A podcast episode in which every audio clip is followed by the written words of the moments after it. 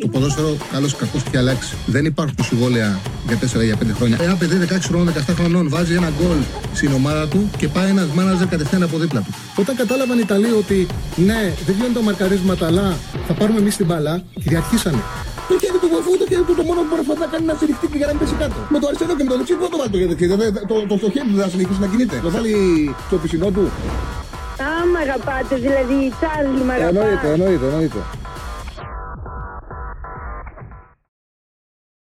Έχουμε ε, μεγάλα παιχνίδια, ιστορικά παιχνίδια. Αυτές οι βραδιές είναι ιστορικές. Μετά από πάρα πολλά χρόνια, τέσσερις ομάδες μας δίνουν σημαντικά ευρωπαϊκά παιχνίδια και είδαμε και την, πριν δύο πέμπτες πόσο ανταγωνιστικές ήταν. Πόσο μεγάλες είναι αυτές έτσι, ε, ιστορικές είναι αυτές οι βραδιές, καθώς το είδαμε και εμείς εδώ στην εκπομπή, το πόσο χαρούμενος ήταν ο κόσμος της ΑΕΚ, του Παναθηναϊκού, του ΠΑΟΚ που παίρναν την επόμενη μέρα τηλέφωνο. Πώς διαχειρίστηκε ο κόσμος του Ολυμπιακού την ήττα από την Φράιμπουργκ καλά, η οποία ήρθε μέσα από μεγάλη εμφάνιση.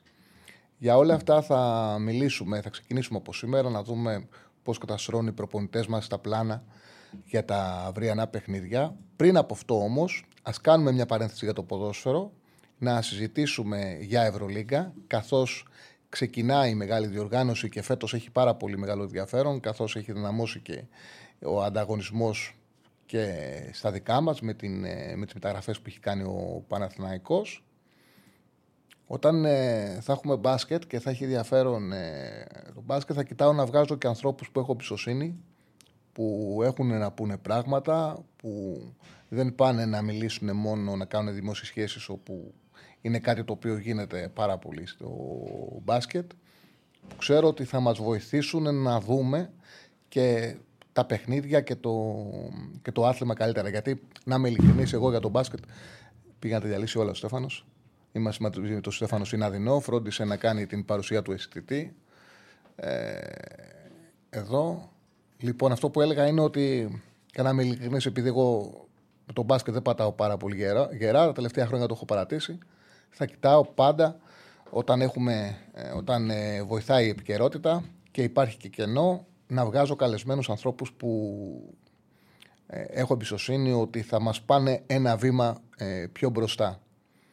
Δεν νομίζω ότι υπάρχει καλύτερη πρεμιέρα να κάνουμε με τα παιδιά, με τους Pick and Pop, τους οποίους τους ακούτε στο, σε podcast που κάνουν εδώ για τους μπεταράδες. Είναι ο Δημήτρης Καραμάνης και ο Παναγιώτης Μενέγος. Χαίρετε παιδιά, τι κάνετε; Καλά είστε, καλώς ήρθατε. Σας ευχαριστώ πολύ που αποδεχτήκατε την πρόσκληση. Είναι, είναι Μένεγος. Μένεγος, συγγνώμη. Μένεγος. Οκ, είναι Μένεγος. Λοιπόν, έχουμε τον Παναγιώτη Μένεγο και τον Δημήτρη Καραμάνη. Τα παιδιά που τους ξέρουμε ως Pick and Popa, τους ακούμε στα πάρα πολύ ωραία podcast ε, που κάνουν. Ήδη έχουμε πάρει μηνύματα για το πόσο αρέσουν στον κόσμο τα podcast, στους, ε, ειδικά στους μπασκετικούς, γιατί για μπάσκετ συζητάτε έχετε το κοινό σας και τι περιμένουμε για τη φετινή Ευρωλίγα; Νομίζω πριν, πριν ξεκινήσουμε να μιλήσουμε για τη φετινή σεζόν, γιατί γι' αυτό μαζευτήκαμε, αλλά νομίζω ότι υπάρχει μια είδηση που πρέπει να, να την αναφέρουμε. Ε, πέθανε ο Γιάννης Ιωαννίδης. Αυτό το βλέπω τώρα στο τσάτο σε τα παιδιά. Ναι. Και προσπαθώ να το επιβεβαιώσω. Ναι, πέθανε ο Γιάννης Ιωαννίδης. Ναι, έχει, έχει γραφτεί σε 78 χρονών. Ναι. Ε, συλληπιτήρια στους οικείους του, νομίζω μια από τις μεγαλύτερες μορφές του ελληνικού μπάσκετ. Είναι ένας άνθρωπος ο οποίος έβαλε σφραγίδα σε, σε χρυσές εποχές. Ε, ξέρω, ε, συνέβη, δηλαδή, πούμε και στα παιδιά ότι πριν ξεκινήσουμε το, το live δεν είχε κυκλοφορήσει αυτή η είδηση, γι' αυτό ήθελα... Μου ήρθε ένα μήνυμα την ώρα που σας μίλησα στο κινητό, το είδα και την ώρα που πατούσα για να το επιβεβαιώσω, το πέσει και το είδα και στο chat. Είναι. Ναι. Συλληπιτήρια στην οικογένεια του Γιάννη Ιωαννίδη. Είναι ένας άνθρωπος ο οποίος έχει στιγματίσει τα παιδικά μας, εφηβικά χρόνια τη ζωή μας από.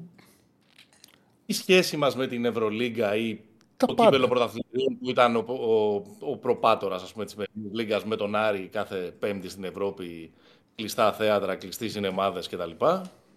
Τον Ολυμπιακό με την Άκη που πήγε τελικό και με τους δύο. Πολύ έντονη προσωπικότητα. Φοβερά πάθη που που ξυπνούσε πάντοτε με την ε, παρουσία του μέσα στο γήπεδο. Μεγάλη απολία, μεγάλη μορφή, μεγάλη φιγουρά. Ήταν ένας, έτσι, ένας ιδιαίτερος άνθρωπος, νικητής. Νικητής είχε ένα χαρακτήρα το οποίο τον έβγαζε στις ομάδες σου και για μένα μου έκανε τρομερή εντύπωση το πώς είχε καταφέρει να μεταμορφώσει τον Ολυμπιακό από την πρώτη του χρονιά. Γιατί όταν πήγε στον Ολυμπιακό, η απόσταση που υπήρχε τότε μεταξύ ε, των ομάδων των Αθηνών και των ομάδων τη Θεσσαλονίκης, πάω και ήταν τεράστια. Και κατάφερα από την πρώτη χρονιά, εγώ θυμάμαι το πρώτο του παιχνίδι στο ΣΕΦ ήταν ένα, ήταν ένα μάτς με τον, με τον Άρη. Με τον Άρη, δεν ήταν. Που τον είχε κερδίσει ναι, ναι. και γινόταν ένας χαμός. Ήταν γεμάτο το γήπεδο. Πρώτο παιχνίδι του Πάσπαλε. Και πόσο γρήγορα κατάφερε να περάσει η νοοτροπία τους σε αυτή την ομάδα. Ναι. Ε, και η, η, η, δική του κάθοδος ήταν ε, ε, η πρώτη από μια σειρά μετακινήσεων που ε, σηματοδότησα και την κάθοδο και του μπάσκετ στην, ε, στην Αθήνα. Από, το, από τη δεκαετία του 80 που την περάσαμε με τα μεγάλα δέρμπι του Άρη και του, και του ΠΑΟΚ. Νομίζω το 91 κατέβηκε. Ναι, ήταν η χρονιά που είχε έρθει ο Γκάλης στο Παναθηναϊκό εκείνο το καλοκαίρι και ο Ιωαννίδης, Γκάλης κόμματζε στο Παναθηναϊκό και Βράκοβιτς και ο Ιωαννίδης είχε πάρει τον Πάσπαλε και... Νομίζω mm-hmm. ότι ο Νίκ κατέβηκε στον Παναθηναϊκό ένα χρόνο αργότερα. Α, κάνω λάθος, ναι, ναι, okay. μπορεί να κάνω λάθος. να κάνω λάθος. Το καλοκαίρι του 92. Ναι, ναι, νομίζω. όχι, κάνω λάθος το 92, έχεις δίκιο. Έχεις δίκιο εσύ. Το επόμενο Αλλά... καλοκαίρι θα τον ναι.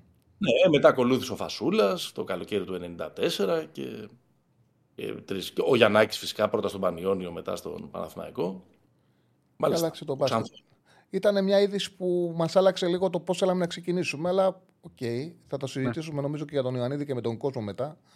Γιατί φαντάζομαι είναι ένας άνθρωπος που θα θέλει, θα θέλει και το κοινό μας να τοποθετηθεί, να μιλήσει για αυτόν, να τον αποχαιρετήσει με αυτόν τον τρόπο. Ε, Πάμε όμως να μιλήσουμε για την Ευρωλίγκα. Πάμε να κάνουμε ένα ναι. ξεκίνημα. Τι διαφορετικό περιμένετε φέτος σε σχέση με την περσινή διοργάνωση, Έχει αλλαγές, έχει σημαντικές αλλαγές; Περιμένετε να δείτε καινούργια πράγματα; Εντάξει, σίγουρα υπάρχουν ε, ε, ομάδες οι οποίες με, με κυριότερο τον Παναθηναϊκό ε, αλλά και σε, σε, σε, σε, λιγότερο, σε δεύτερο βαθμό και τον Αστέρα που κάνανε πολύ ενδιαφέροντα πράγματα στο μεταγραφικό παζάρι. Ε, υπάρχουν ομάδες δηλαδή που έχουν δυναμώσει. Υπάρχουν παίχτες οι οποίοι έρχονται στη Λίγκα όπως ο Κίμπα Walker ή ο Τζαμπάρι Πάρκερ που έρχονται από το NBA. Ε, φυσικά και, και τα αδέρφια Ερναν δηλαδή όχι επειδή, όχι επειδή δεν είναι Αμερικάνοι, δεν είναι πολύ σημαντικές προσθήκες από την πλευρά της της ε, έγκλης της διοργάνωσης. Γιατί να πούμε ότι η Ευρωλίγκα τα, ναι, τα τελευταία χρόνια αιμορραγεί πάρα πολύ προς το NBA. Δηλαδή, οι καλοί Ευρωπαίοι δεν μένουν. Ε, anyway, υπάρχει νομίζω μια πολύ θετική άβρα για τη φετινή χρονιά με δεδομένο ότι έχουν δυναμώσει πολύ. Η πρωταθλήτρια Ευρώπης παραμένει ε, ε, πανίσχυρη, δηλαδή η Real, πρόσθεσε τον το Καμπάσο. Ο Ολυμπιακός είναι ένα project το οποίο παρότι έχασε τις δύο ας πούμε κεφαλές του τον MVP της περσινής Ευρωλίγκας και τον, ε, και τον Σλούκα είναι μια ομάδα η οποία όπως έδειξε και στο πρώτο μάτι της σεζόν δεν θα έχει, δεν θα έχει ιδιαίτερα προβλήματα να παραμείνει τρομερά ανταγωνιστική και στο πάνω level ε, Έχουμε play-in που είναι πολύ σημαντική προσθήκη. Στο για, ότι για εξηγήσει αυτές τις αλλαγές για τον κόσμο που δεν τις ξέρει. Ε, ε, αυτό που έχουμε πρακτικά είναι ότι μια αντιγραφή τέλος πάντων του μοντέλου του NBA στο πώς θα μπαίνουν οι, οι δύο τελευταίες ομάδες στα, στα playoffs. Δηλαδή από την πρώτη ως την έκτη θέση θα ισχύει ό,τι ξέρουμε μέχρι τώρα. Μπαίνουν όλες κανονικά στην οκτάδα οι τέσσερις πρώτες με πλεονέκτημα έδρας. Ο 7ος, ο 8ος, ο 9ος και ο 10ος θα παίξουν μάτς μεταξύ τους. Μπαράζ, μπαράζ Μπαράζ ναι για να, αποφασίσει, για να καταλήξει ποιες θα είναι οι δύο τελευταίες ομάδες. Δεν θα είναι δηλαδή αυτό ο 8 Παίζει ο 7 με τον 8ο. Ναι. Ε, και ο ηττημένος παίζει με τον ε, νικητή του 9-10. OK. Okay. Παίζει δηλαδή ο 7ο και ο 8ο και ο, ο, ηττημένος έχει ακόμα μια ευκαιρία με τον νικητή του 9-10. Είναι yeah. σειρά ή μονά μάτς; Όχι. Μονά, μονά μάτς εκείνου που τερμάτισε σε καλύτερη θέση στην κανονική. Την έδρα αυτού που είναι από πάνω.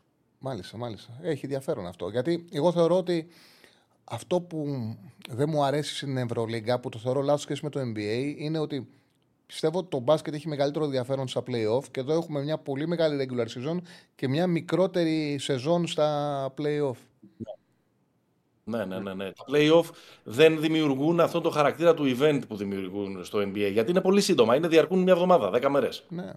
Δεν περνάμε δηλαδή ένα-ενάμιση μήνα εκεί στον πιτητό, σειρές επί σειρών κτλ. Που, που κακά τα ψέματα οι σειρές των playoff βγάζουν τους τους ήρωες. Εδώ ε, πολύ γρήγορα εξατμίζεται αυτό και πάμε στο, στο Final Four. Έτσι κι αλλιώς είναι και μια κουβέντα αυτή τα τελευταία χρόνια. Ο Ιτούδης, ειδικά τα χρόνια της Τσεσεκά, την έβαζε πάρα πολύ ε, στο, στο τραπέζι του να, να καταργηθεί και το Final Four. Είστε, να πάμε, υπέρ, δηλαδή. είστε υπέρ ή κατά σε αυτό; Εγώ να σου πω, μέχρι ε, πριν από λίγα χρόνια θα με έβρισκες πολύ κατά. Θα σου έλεγα ότι είναι χαρακτηριστικό της Ευρωλίγκας ε, με αυτό το χαρακτήρα των εκπλήξεων, πόσες φοβερές εκπλήξεις έχουμε δει στο παρελθόν, ε, αυτό το, το τριήμερο με, όλα τα, με όλες τις αναμνήσεις που μας ε, έχει ε, δημιουργήσει στο, στο παρελθόν. Παναγιώτη, Αλλά- ένα- αλλά- ναι. Στέφανο, τον έχουμε κανονικά. Ε. Έκλεισε σε μια η κάμερά σου, είμαστε σε μια χαρά. Συνεχίζεις, Παναγιώτη μου.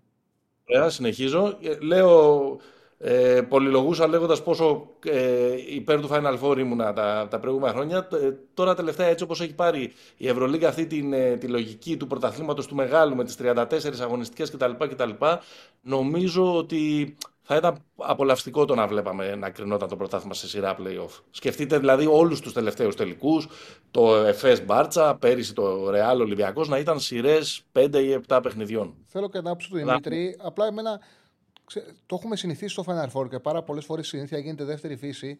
Πιστεύω όμως ότι στο μπάσκετ είναι μαγεία, είναι μαγεία του αθλήματος το ότι από παιχνίδι σε παιχνίδι αλλάζει η τακτική, ε, υπάρχει το scouting.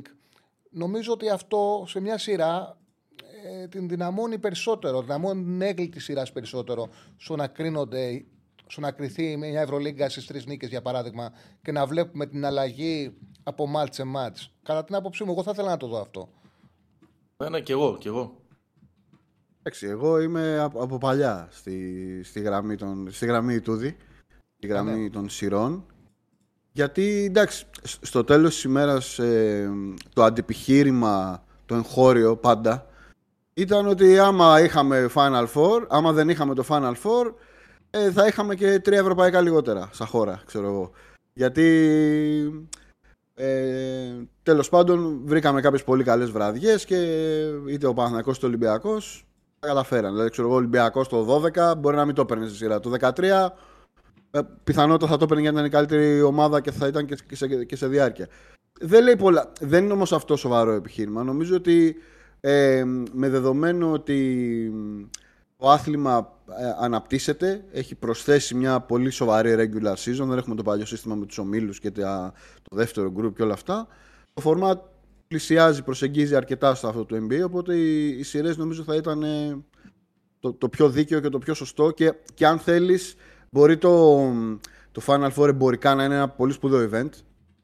Αλλά αυτό που, λέω- αυτό που είπε και ο Μένεγος, φαντάσου τώρα μια σειρά ε, μια σειρά τελικών ας πούμε στις 3 στις 4 νίκες ανάμεσα σε ομάδες όπως η περσινή Real και ο Ολυμπιακός Συμφωνώ, ή αντίστοιχα απο- πολύ καλές συμφωνώ ομάδες. απόλυτα. Κάντο και σαν να δούμε και τη γνώμη του κόσμου, αν είναι με, με σειρά ή, για, ή με Final Four. Κάντο ναι, και σαν αυτή τη poll. στιγμή τρέχει άλλο πόλ. Ε, ποιο χρώμα ταιριάζει περισσότερο στο Σλούκα, πράσινο, κόκκινο, κίτρινο. Επειδή το έχω δει στα media ότι παίζει. Ωραία, άσο να τρέξει λίγο, θα ψηφίσει έτσι ο κόσμος και μετά πάμε να κάνουμε poll και για σειρές. Μη σας μπερδεύω με ερωτήσεις. Πείτε αυτά που ετοιμάζετε, που έχετε ετοιμάσει και μετά θα, ε, θα κάνω και εγώ τις ερωτήσεις μου, αυτά τα οποία έχω σαν απορίες. Εντάξει, νομίζω ότι το βασικό ενδιαφέρον το, το δικό μας ε, όσον αφορά τη... έχει να κάνει με τις δικές μας ομάδες γιατί πέρα από το ότι είναι δύο ομάδες από, τη...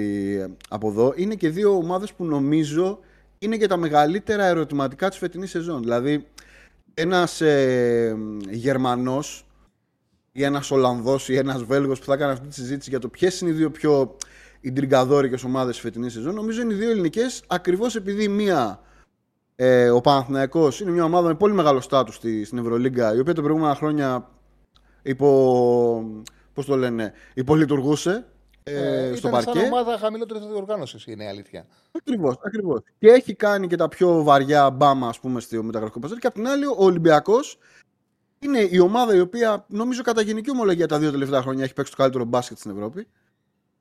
έχει χάσει πολύ βασικά συστατικά της, ε, της επιτυχημένης συνταγής, αλλά είναι εξαιρετικά ενδιαφέρον το πώς θα ανταποκριθεί μια ομάδα με άξονα τον coach, έτσι, που ο coach είναι το βασικό θεμέλιο της όλης διαδικασίας, πώς θα ανταποκριθείς σε αυτή, την, σε αυτή την κατάσταση. Γιατί για τους υπόλοιπους, πάνω κάτω δεν είναι ότι είναι μια ομάδα που σε ιντριγκάρει τρομερά παραπάνω από τις, από τις δικές μας. Οπότε, αναγκαστικά, ε, νομίζω ότι πρέπει να μιλήσουμε περισσότερο για αυτές τις, Θα ε, σας για κάνω αυτές μια τις δύο ερώτηση ομάδες. πριν ξεκινήσετε που συχαίνομαι να μου κάνουν. Και συχαίνομαι να μου την κάνουν πριν ξεκινήσουμε τη σεζόν. Πού θα κατατάσσατε τον Ολυμπιακό και τον Παναθηναϊκό στο τέλος της κανονικής περίοδου. Δηλαδή, για πού τους έχετε, πού μπορούν να κουμπώσουν. Εντάξει, ο, ο Ολυμπιακός είναι μια ομάδα η οποία ε, προφανώς υπάρχει το ερωτηματικό που έλεγε και πριν ο Δημήτρης πώς θα αντικαταστήσει με ένα διαφορετικό ίσως μοντέλο όσα έπαιρνε από τον Σλούκα και τον Βεζέγκοφ τα προηγούμενα, ε, τα προηγούμενα χρόνια αλλά μπαίνει, ξεκινάει τη σεζόν και το είδαμε πολύ εμφατικά το μάτς του Super Cup με όπλο ετοιμότητα, δέσιμο ε, και με μια πολύ σκληρή άμυνα να, να στηριχτεί πάνω της όσο θα προσπαθεί να καλύπτει τα ερωτήματα που προκύπτουν ε, μπροστά. Αυτό νομίζω του δίνει μια pole position σε σχέση με αρκετές άλλες ομάδες όπως, ο Πανα- όπως σίγουρα ο Παναθηναϊκός που θα ψάχνονται τους πρώτους μήνες τη, της ε, σεζόν. Ε, μ, άρα νομίζω ότι για τον Ολυμπιακό ο, ο στόχος είναι να είναι μια ομάδα η οποία θα έχει πλεονέκτημα έδρας δηλαδή να είναι μια ομάδα η οποία θα τερματίζει στις τέσσερις ε, πρώτες. Ε, για τον ε, Παναθηναϊκό, εντάξει, εκεί νομίζω ότι ο Παναθηναϊκός είναι η πιο ενδιαφέρουσα ιστορία της σεζόν. Όχι επειδή είναι μια ομάδα τη δική μας που έρχεται από την Ελλάδα, αλλά γιατί είναι ένα powerhouse που, που επιστρέφει. Έριξε πολλά λεφτά στο, ε, στο τραπέζι, ε, έχει φέρει τον Αταμάν να κάθεται στον πάγκο. Δεν το έχει κάνει όλο αυτό το πράγμα με καμία ταπεινότητα, γιατί δεν είναι έτσι. Ούτε ο Δημήτρης Γιανακόπουλος, ούτε ο Αταμάν να, να βάλουν χαμηλά τον πύχη, να πούνε να δούμε, να φτιάξουμε ομάδα, να ξανασυζητήσουμε ε, μετά τα Χριστούγεννα κτλ. κτλ. Ο Αταμάν ήρθε και είπε: Ο στόχος μας είναι να επιστρέψουμε στους τίτλους και να επιστρέψουμε στο Final Four. Δεν κρύφτηκε δηλαδή πίσω από, από το να ε, προσπαθήσει να χαμηλώσει τον, ε, ε, τον πύχη. Υπό αυτή την έννοια, η σφαλιάρα που έφαγε στο Final Four, νομίζω ότι περισσότερο και από διδακτική ήταν απαραίτητη. Ναι. Έπεσαν λίγο. Στο Super στα- Cup. Ναι, στο, ναι, στο Super Super Cup, Cup. ναι, Super Cup, ναι. Έπεσαν τα, έπεσαν τα αυτιά τα οποία ήταν λίγο ε, ψηλωμένα, ίσως και μέσα στην ομάδα, δηλαδή δεν τους είδαμε και τρομερά ε, μαχητικούς το, ε, το Σάββατο. Ε, και νομίζω ότι υπενθύμησαν και στον πολύ κόσμο ότι όσο καλούς παίκτες και να έχεις πάρει, σίγουρα ο Παναθηναϊκός θα έχει πολύ καλύτερη εικόνα στη σεζόν από αυτή που έδειξε σε ένα μάτι στο οποίο έχασε 25 συνεχόμενες επιθέσεις, αλλά δεν είναι πάρα πολύ εύκολο από 17ος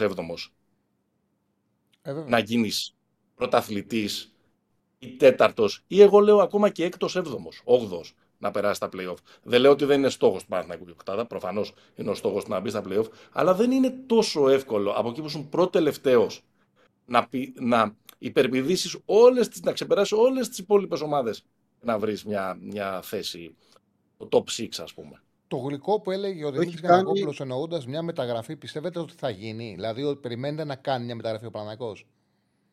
Ε, Κοίτα, το όνομα, ο Μιχάλιουκ, ας πούμε, που ήταν το όνομα Ουκρανός, που είναι φανταστικός παίχτης και σίγουρα θα τέριαζε τέλεια σε, αυτήν την, ε, σε αυτό το ρόστερ του φετινού Παναθηναϊκού. Δεν φαίνεται και με τις πρόσφατες ανακατατάξεις και με τις ανταλλαγές που έχουν γίνει στο NBA. Δεν ξέρω, Δημήτρη, δεν ξέρω αν διαφωνείς. Νομίζω ότι είναι και θέλει ο ίδιος οπωσδήποτε να, να δει. Δηλαδή, θεωρεί τον εαυτό του παίχτη NBA αυτός. Δεν Είναι παίχτης NBA, Μιχάλη.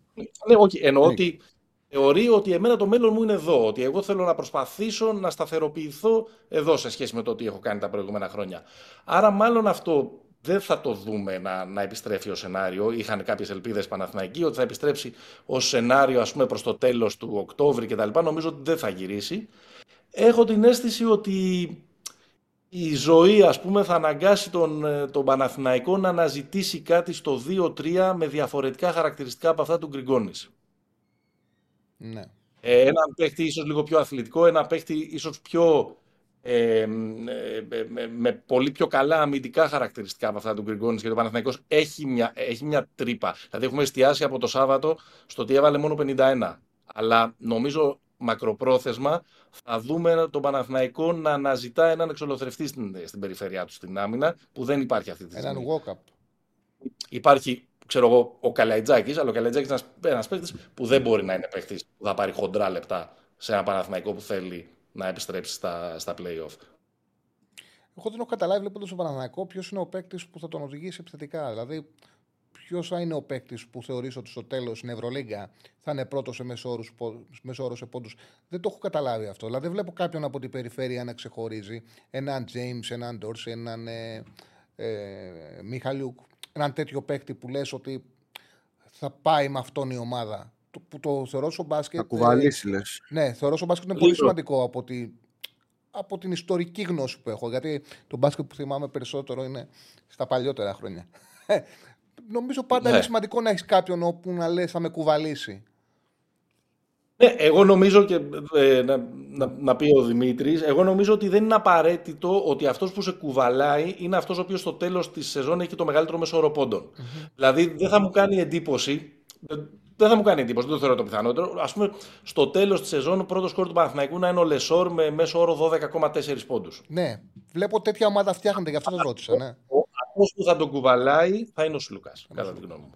Είναι αυτός ο οποίος θα, θα επομιστεί με τις αποφάσεις τις κρίσιμες όταν στο τελευταίο τρίλεπτο, στο τελευταίο πεντάλεπτο που η μπάλα θα καίει είτε ως εκτελεστής είτε ως δημιουργός. Είναι αυτός ο οποίος Γι' αυτό έγινε και όλο ο Ντόρος με τη μετακίνησή του. Γι' αυτό πήρε το συμβόλαιο που το πήρε ακόμα και σε, μια, ε, και σε μεγάλη ηλικία. Γιατί ήρθε για να γίνει αυτός ο, ο τύπος. Πιστεύετε ότι μπορεί να αντέξει αυτό το βάρος, είναι υπερβολικό. Δηλαδή, νιώθω ότι είχε ένα βάρος στον Παναθηναϊκό, βάρος για μαντίδι. Είναι αυτής της κλάσης. Λέω ότι παιχτάρα είναι. Αλλά είναι τέτοιας κλάσης όσο το βάρος. Γιατί είναι τεράστιο το βάρος που ο Λούκας αυτή τη στιγμή πάνω του.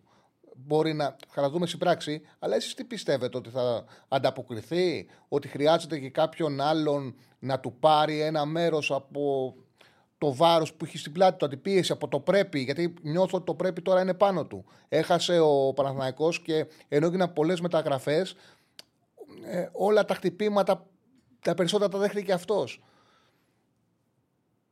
Εντάξει, αυτό γίνει και με, πώς το, πώς το λένε, it goes with the job. Δηλαδή, ο Σλούκας πήγε εκεί για να αναλάβει όλα αυτά τα οποία έρχονται με αυτή τη δουλειά. Και το μεγαλύτερο κομμάτι προφανώς είναι η πίεση ε, αν υπάρχει ένας άνθρωπος ο οποίος μπορεί να αντέξει την πίστη, είναι ένας άνθρωπος ο οποίος έχει πάει σε τόσα Final Four, έχει, παίξει, έχει πάρει τόσες Ευρωλίγκες. Δηλαδή, σίγουρα ε, δεν, μπορώ, δηλαδή, δεν μπορούμε να την. Ε, εγώ δεν μπορώ να τον βάλω δίπλα στο Διαμαντίδη. Θεωρώ ότι είναι ανώτερος ο, ο Διαμαντίδη. Βέβαια, ο Διαμαντίδης δεν έκανε ποτέ μια τέτοια επιλογή.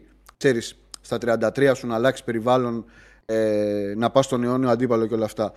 Αυτό που θέλω να πω λίγο για το προηγούμενο, σε σύνδεση πάλι με τον Σλούκα, είναι ότι στην Ευρωλίγκα νομίζω πιο πολύ μεγαλύτερη σημασία έχει αν έχει στο ρόστερ σου ένα παίχτη να σου κλείσει τα παιχνίδια παρά ένα παίχτη να σε κουβαλήσει 38 λεπτα Δηλαδή, ο τρόπος με τον οποίο ε, και το φορμά τη διοργάνωση και ο τρόπο με τον οποίο δομούνται τα ρόστερ δομούνται με έναν τρόπο ώστε να μην χρειάζεται όπω ήταν παλιά ένα τύπο να κουβαλήσει με, με την 35 του. Με τις... Πιο πολύ θε να έχει πάντα έναν ή δύο, οι πολύ καλέ ομάδε έχουν και πέραν του ενό, να μπορεί να σου κλείσει το μάτσο όταν είναι κοντά, σφιχτό. Ο Παναθηναϊκός έχει αυτό τον παίχτη. Ε, είναι δεδομένο. Σίγουρα έχει τόσο ταλέντο στην, ε, στην επίθεση που όντως τα νούμερα. Δεν, ίσως δεν θα ξεχωρίσει κάποιος από πλευράς. Ε, πώς να το πω, όγκου σκοραρίσματος. Θα δεις σίγουρα πολλές βραδιέ στον Παναθηναϊκό. Μία βραδιά να είναι πρώτος σκόρερ ο Χουάντσο, μία ο Λεσόρ, μία. Θα υπάρχει αυτό. Αλλά το, το δεδομένο είναι ότι τα μάτσα πρέπει να τα κλείνει ο Σλούκας. Τα, κλειστά έτσι. Όπως στην ΕΦΕΣ έπρεπε να τα κλείνει ο Μίτσιτς ή ο Λάρκιν. Ε, Όπως στον Ολυμπιακό τα προηγούμενα χρόνια ήταν ο Σλούκας και ο Βεζένκοφ. Αυτό είναι ένα ερώτημα που για να το γυρίσω και λίγο και στην απέναντι πλευρά είναι το μεγαλύτερο ερώτημα για τον Ολυμπιακό αυτή τη στιγμή. Δηλαδή ο Ολυμπιακός έχει όλα λυμένα νομίζω. Μάλλον η μέθοδος του μπορεί να τον οδηγήσει να λύσει όλα τα προβλήματα τα οποία έχουμε τώρα. Που συζητάμε όσον αφορά την επίθεση, τους ρόλους και όλα αυτά. Αλλά με τον Ολυμπιακό θα πρέπει να, να, να υπάρξει, να γεννηθεί μέσα από, την, μέσα από, την, ε, από το παίξιμο, μέσα από τη χρονιά, ο τύπος που θα κάνει, θα πάρει πάνω του την επίθεση στα τελευταία, τις τελευταίες τρεις-τέσσερις κατοχές. Την απόφαση. Την απόφαση. Και έχει, την απόφαση. Έχει χάσει ναι. δύο μεγάλους παίκτες. Γιατί είχε το Βεζέγκο ε, και έχει και τον Σλούκα. Δεν καλύπτονται εύκολα, κατά την άποψή μου, από τη μία στιγμή στην άλλη τέτοιες απώλειες. Του, του Βεζένκοφ δεν καλύπτεται τελεία. Ναι, ναι δεν, δεν υπάρχει ο Βεζένκοφ.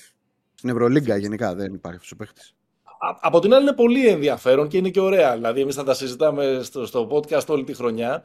Ότι σε αυτή την, ε, την αντιπαλότητα φέτος του Ολυμπιακού με τον Παναθηναϊκό, που συνεχώς θα συγκρίνει ο ένας τι κάνει ο άλλος, θα τους ενώνει ο Σλούκας, θα συνεχιστεί αυτό το beef με τον Μπαρτζώκα, δεν ξέρω, θα παίξουν και που θα παίξουν 10-11 φορές πώς θα παίξουν καθ' όλη τη διάρκεια της χρονιάς. Ότι συγκρίνεται, συγκρίνεται ρε παιδί μου, και ένα, δύο διαφορετικές κουλτούρες. Μια ομάδα που αγόρασε τα πάντα πάει να τα, να τα ε, απαρατάξει στο παρκέ για να αντεπιτεθεί και μια ομάδα η οποία παρότι έχασε τους, τα δύο πιο μεγάλα της ονόματα, δύο legends ας πούμε της Ευρωλίγκας, βασίστηκε στο εργαστήρι που τα προηγούμενα χρόνια έχει παράξει ένα σύστημα, μια νοοτροπία, μια, μια μέθοδο. Ο Μπαρτζόκας ξέρει, τον εμπιστευόμαστε και, και προχωράμε. Μένει να δούμε δηλαδή ποια από αυτές τις δύο ε, φιλοσοφία στο τέλος της χρονιάς θα, θα δικαιωθεί. Μπορεί να δικαιωθούν και δύο. Δηλαδή, ναι, δεν είναι. Αυτό να πω.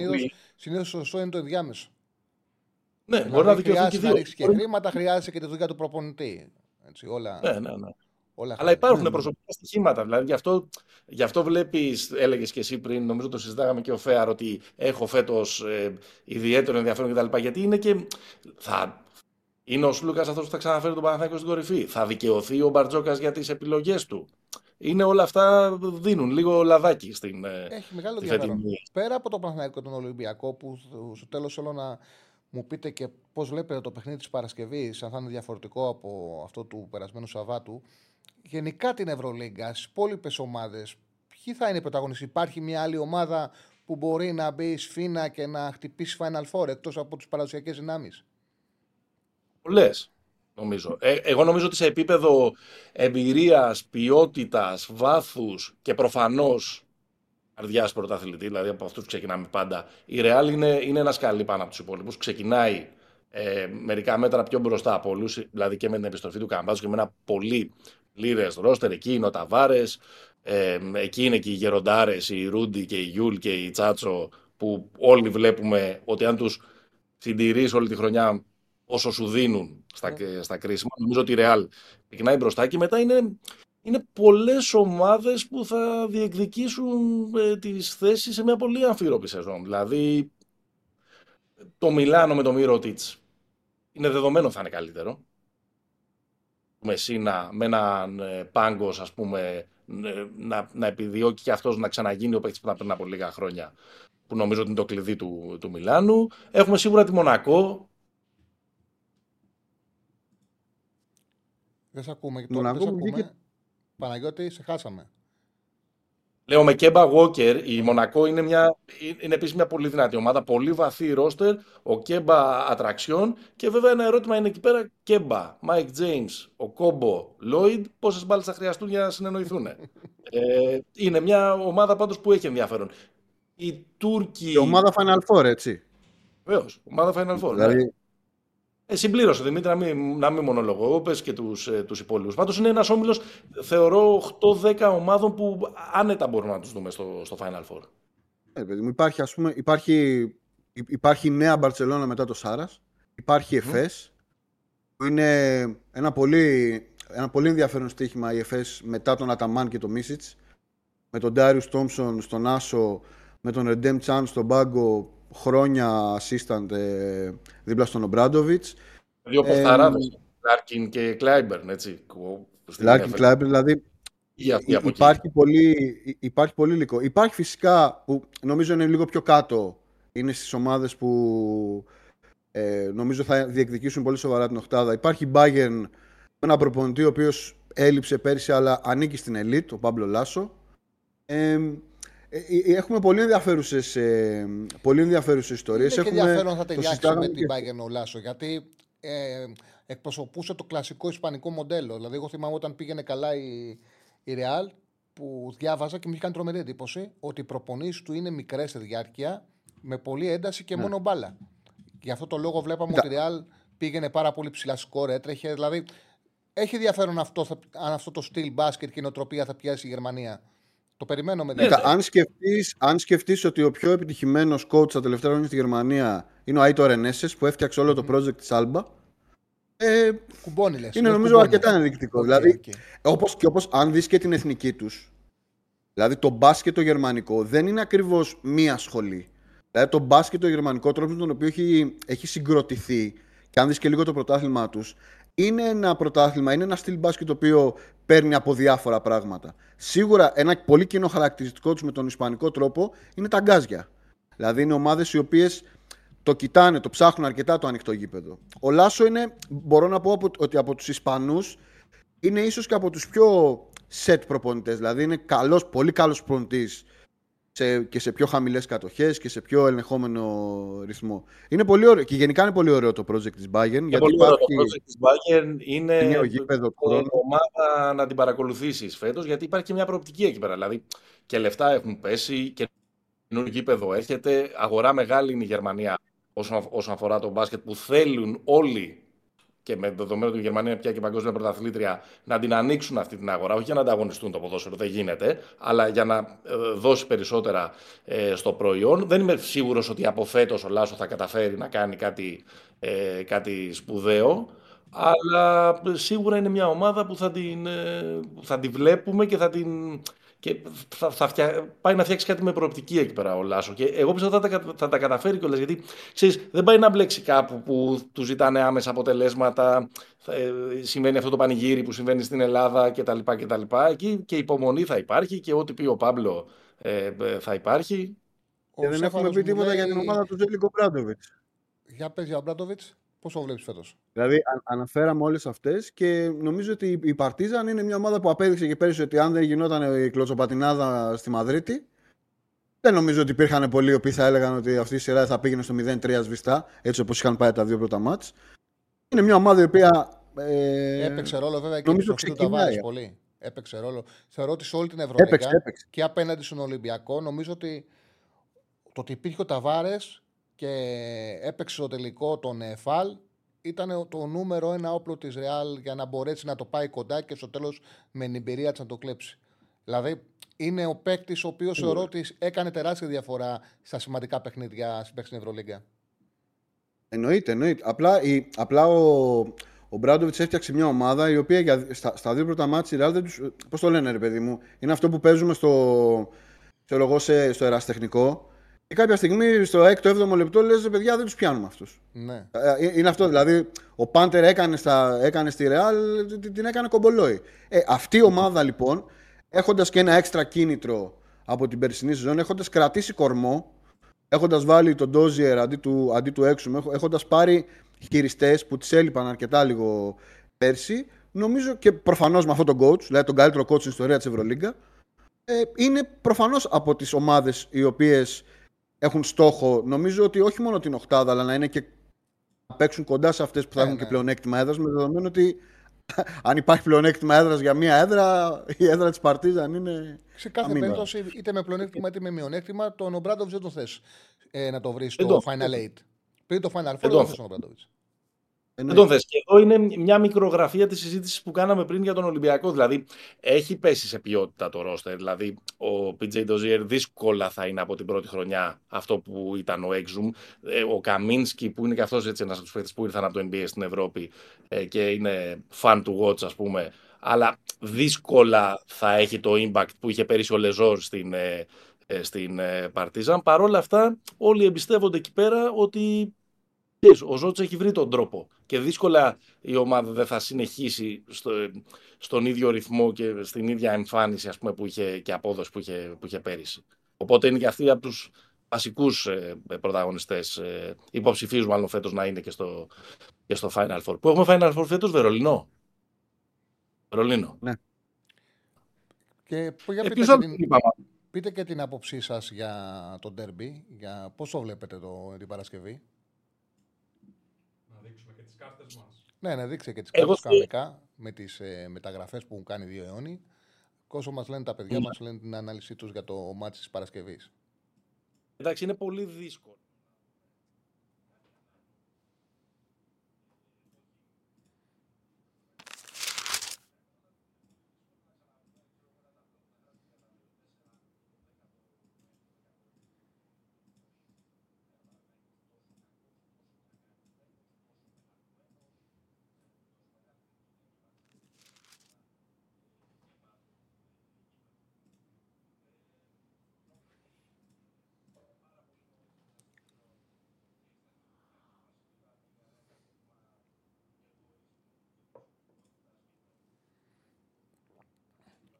Να το βγάλει όλο αυτό για να ξεπλύνει, ας πούμε, τη συντριβή.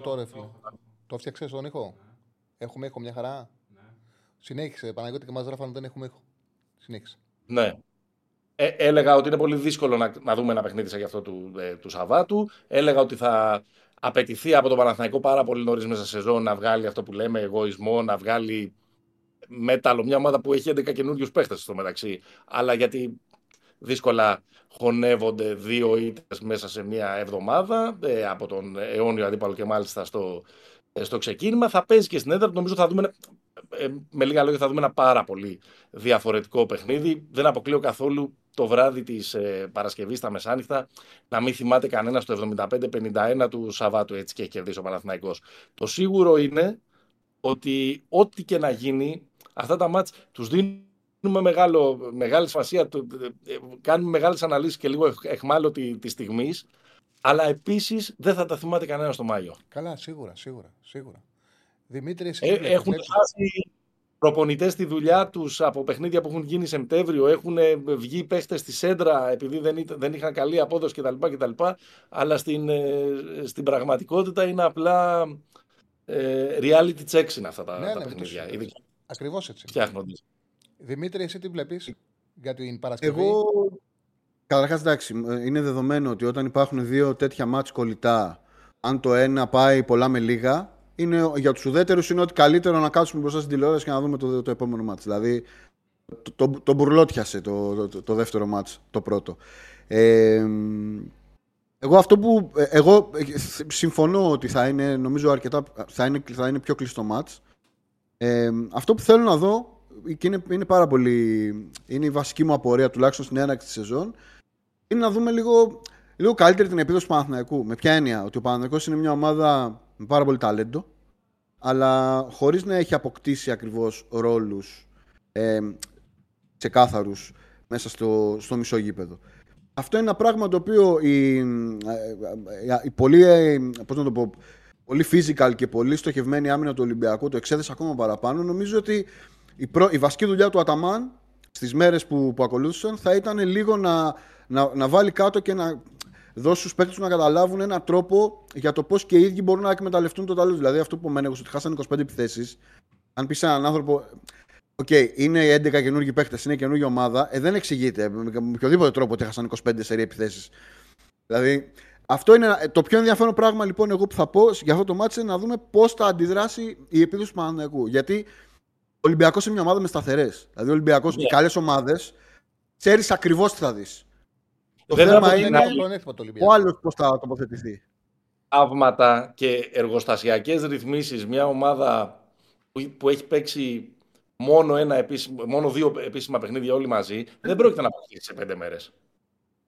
Σίγουρα. Αλλά... Δηλαδή θέλει, θέλει χρόνο όλο αυτό το πράγμα εκεί πέρα. Δηλαδή περισσότερο, εγώ νομίζω ότι είναι, για τον Παναθηναϊκό περισσότερο είναι άσκηση χαρακτήρα έπαθε μεγάλο κάζο ας πούμε το, το Σάββατο, πώς αυτό το group που είναι μεταξύ τους ας πούμε βρίσκονται, δεν ξέρουν καλά καλά ο ένας, ο ένας τον άλλον, πώς θα καταφέρουν να, να αντιδράσουν. Δηλαδή έχει ακόμα πολύ κουπί ο Παναθηναϊκός, δηλαδή πρέπει να το ξέρουν και οι Παναθηναϊκοί αυτό, έχει πολύ κουπί μέχρι να γίνει η ομάδα αυτό που είναι. Ο Ολυμπιακός, εντάξει, αν χάσει δεν τρέχει και τίποτα. Ναι, okay. Απλά υπάρχουν προσδοκίες, υπάρχουν προσδοκίες στο Παναθηναϊκό και αυτή η σφαλιάρα κάπως ε, ευνηδίας.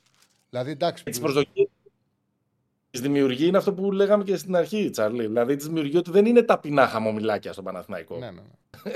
Έχουν πει πάμε. Δεν είναι. Παιδιά, σας ευχαριστώ πάρα πολύ. Κάναμε πολύ ωραία συζήτηση.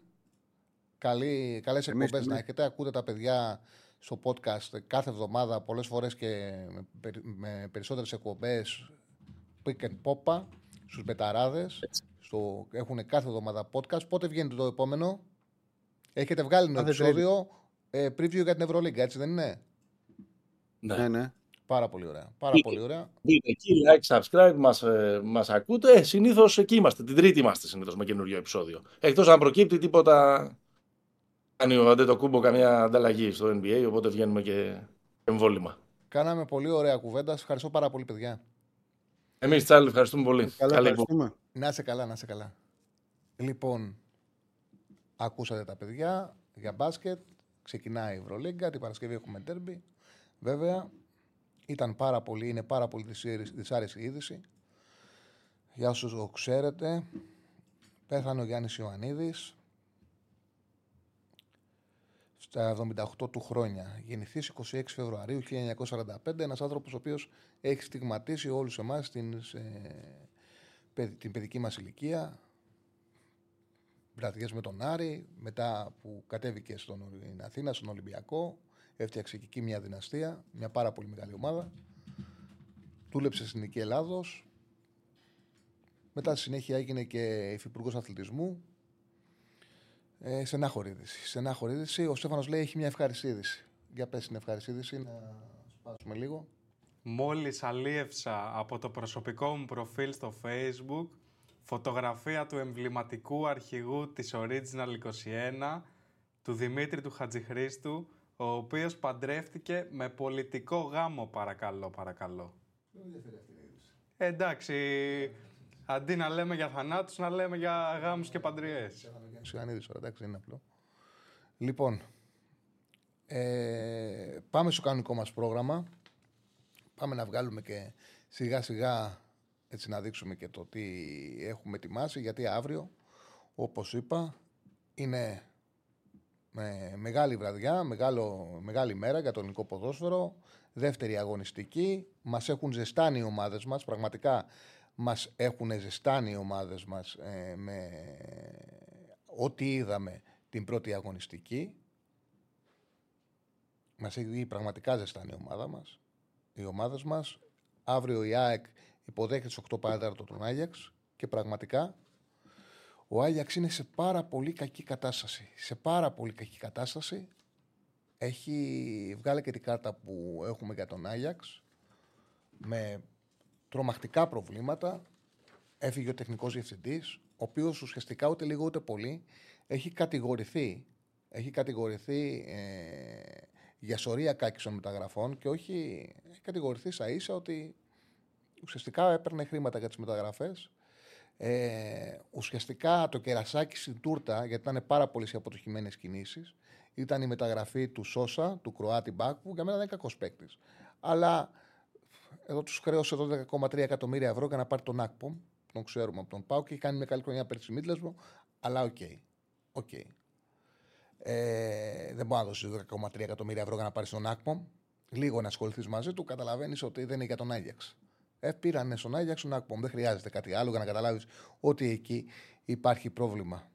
Ε, κατηγορήθηκε λοιπόν ότι για τη μεταγραφή του Σόσα το ατζέντης του παίκτη ήταν συμμέτοχός του σε μια εταιρεία, Missland λέγεται, είναι εταιρεία στατιστικής ανάλυσης. Και μετά από αυτό άρχισαν να σκάνε βροχή κατηγορίες. Πήγαινε και άσχημη ομάδα, αναγκάστηκε να παραιτηθεί. Βγάλε, βγάλε και μια ανακοίνωση ο Άγιαξ για να χρυσώσουν κάπως το, το χάπι, πάρα πολύ ήπια. Ε, σε κάθε περίπτωση πάντως, σε κάθε περίπτωση πάντως, ο Άγιαξ αυτή τη στιγμή προσφέρεται, δεν προκαλεί φόβο, σε καμία περίπτωση δεν είναι η ομάδα των ε, περασμένων χρόνων. Έχουν φύγει σημαντικοί ποδοσφαιριστές, Κλάσεν, ε, Κούντους, Τίμπερ, Αλβάρες, ο Μπάσεϊ έχουν φύγει σημαντικοί ποδοσφαιριστές ε, από τον Άγιαξ. Είναι ευάλωτος. Έχει ξεκινήσει με ένα ε, κακό ρεκόρ. Είναι στη 15η θέση. Βέβαια, έχει δύο αγώνες ε, λιγότερους. Το μάτς με τη Βαλβάικ που σταμάτησε στου 86 το κέρδισαν με 2-3. Χτύπησε οι περισσότεροι, το έχετε δει. Ο τροματοφύλακας Ατιέν Φάσεν στο κεφάλι πήγε να χάσει τη ζωή του, έπαθε ανακοπή. Ευτυχώς πήγαν όλα καλά. Ε, αλλά δεν έχουν μετρηθεί οι συγκεκριμένοι βαθμοί. Αν τους έπαιρνε αυτούς τους βαθμούς, όταν στη δέκατη θέση. Ενδεικτικό είναι το πόσο κακός είναι ο Άγιαξ. Εκτός ότι έχει δεχτεί 12 γκολ στα τελευταία 4 παιχνίδια, με τη Μαρσέικ στο 3-3, είχαν, οι Γάλλοι δημιούργησαν 25 τελικές. Που οι Γάλλοι, η Μαρσέικ δεν είναι και σε καλή κατάσταση. Φτιάξαν 25 τελικές. Ε, θα μιλήσουμε μετά με την ΑΕΚ, για την ΑΕΚ, γιατί πιστεύω ότι και οι φίλοι της ομάδας θα θέλουν να καλέσουν. Να θα συζητήσουμε κιόλας και τα απόνερα της ήττας από το Κεντικουλέ, δύο μέρες μετά. Το τι περιμένουμε από την ΑΕΚ αύριο. Ο Ολυμπιακός ε, είναι η ομάδα που δίνει οριακό παιχνίδι με την ε, Μπάτσκα Τόπολα, η οποία έχει το κακό ότι πολύ αδύναμο όνομα, όμως μοιάζει να είναι καλύτερη από ό,τι λέει το όνομά της. Δηλαδή σίγουρα δεν είναι τσουγκα... τσουγκαρίσκι. Σίγουρα δεν είναι σαν τους ε, σαν τους Κροάτες που αντιμετώπισε στα προκριματικά. Είναι πολλά επίπεδα, πάρα πολλά επίπεδα πάνω. Ε, στο παιχνίδι πάντως που έχασε από τη West Ham κατέβηκε με ένα 5-3-2, προηγήθηκε, έμεινε σε χαμηλά μέτρα, πήρε μικρή κατοχή 28,2%, είχε πρόβλημα στις μεταβιβάσεις 69%, δεν είχε πάρα πολλές ε, εύστοχες μεταβιβάσεις. Γενικά ζωρίστηκε και το χάσε ένα 3 ε, το παιχνίδι και ναι, είναι Σερβική Τσουκαρίτς και είναι μια ομάδα όπως λέμε ο Βόλος. Ενώ η Μπάτσκα το Πόλα έχει καλό ρεκόρ, έχει δύο ισοπαλίες, νομίζω 8-2-0 ρεκόρ και την ε, πρώτη θέση την έχασε από την Παρτιζάν την προηγούμενη αγωνιστική. Πάει πάρα πολύ καλά στο φετινό πρωτάθλημα. Δεν είναι, δεν είναι το ίδιο, στο ίδιο επίπεδο.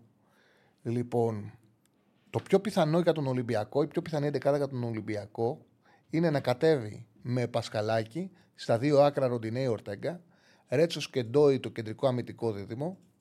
Ο Έσ έχει μπει κανονικά στην αποστολή. Να πω ότι δεν είναι στην αποστολή ο Φρέιρε. Έχει Μικό, ο Σκάρπα και ο Ιμπόρα. Αυτοί δεν μπήκαν αποστολή. Έσε με μαντί καμαρά το πιο πιθανό είναι να ξεκινήσουν. Φορτούνης, Σολμπάκιν ή Ποντένσε στην άλλη πλευρά και ο Μασούρας πίσω στον Αλκαμπή δεν έχει την ε, δυνατότητα ο Ολυμπιακός να μην πάρει αυτό το παιχνίδι. Έχει ξεκινήσει με 0 βαθμούς. Πρέπει οπωσδήποτε να πάρει αυτό το μάτ. Θα πούμε μετά για τον Μπέλιχαμ. Να μην χάσω την ε, ροή της σκέψης μου. Να μιλήσουμε και για τον Παναθηναϊκό. Ο οποίος Παναθηναϊκός θα παίξει στη Μακάμπη. Η Μακάμπη έχει 2-1 ρεκόρ στο πρωτάθλημά της. Έχασε πολύ εύκολα 3-0 από τη Ρεν στην πρώτη αγωνιστική. Τους πάτησαν οι Γάλλοι.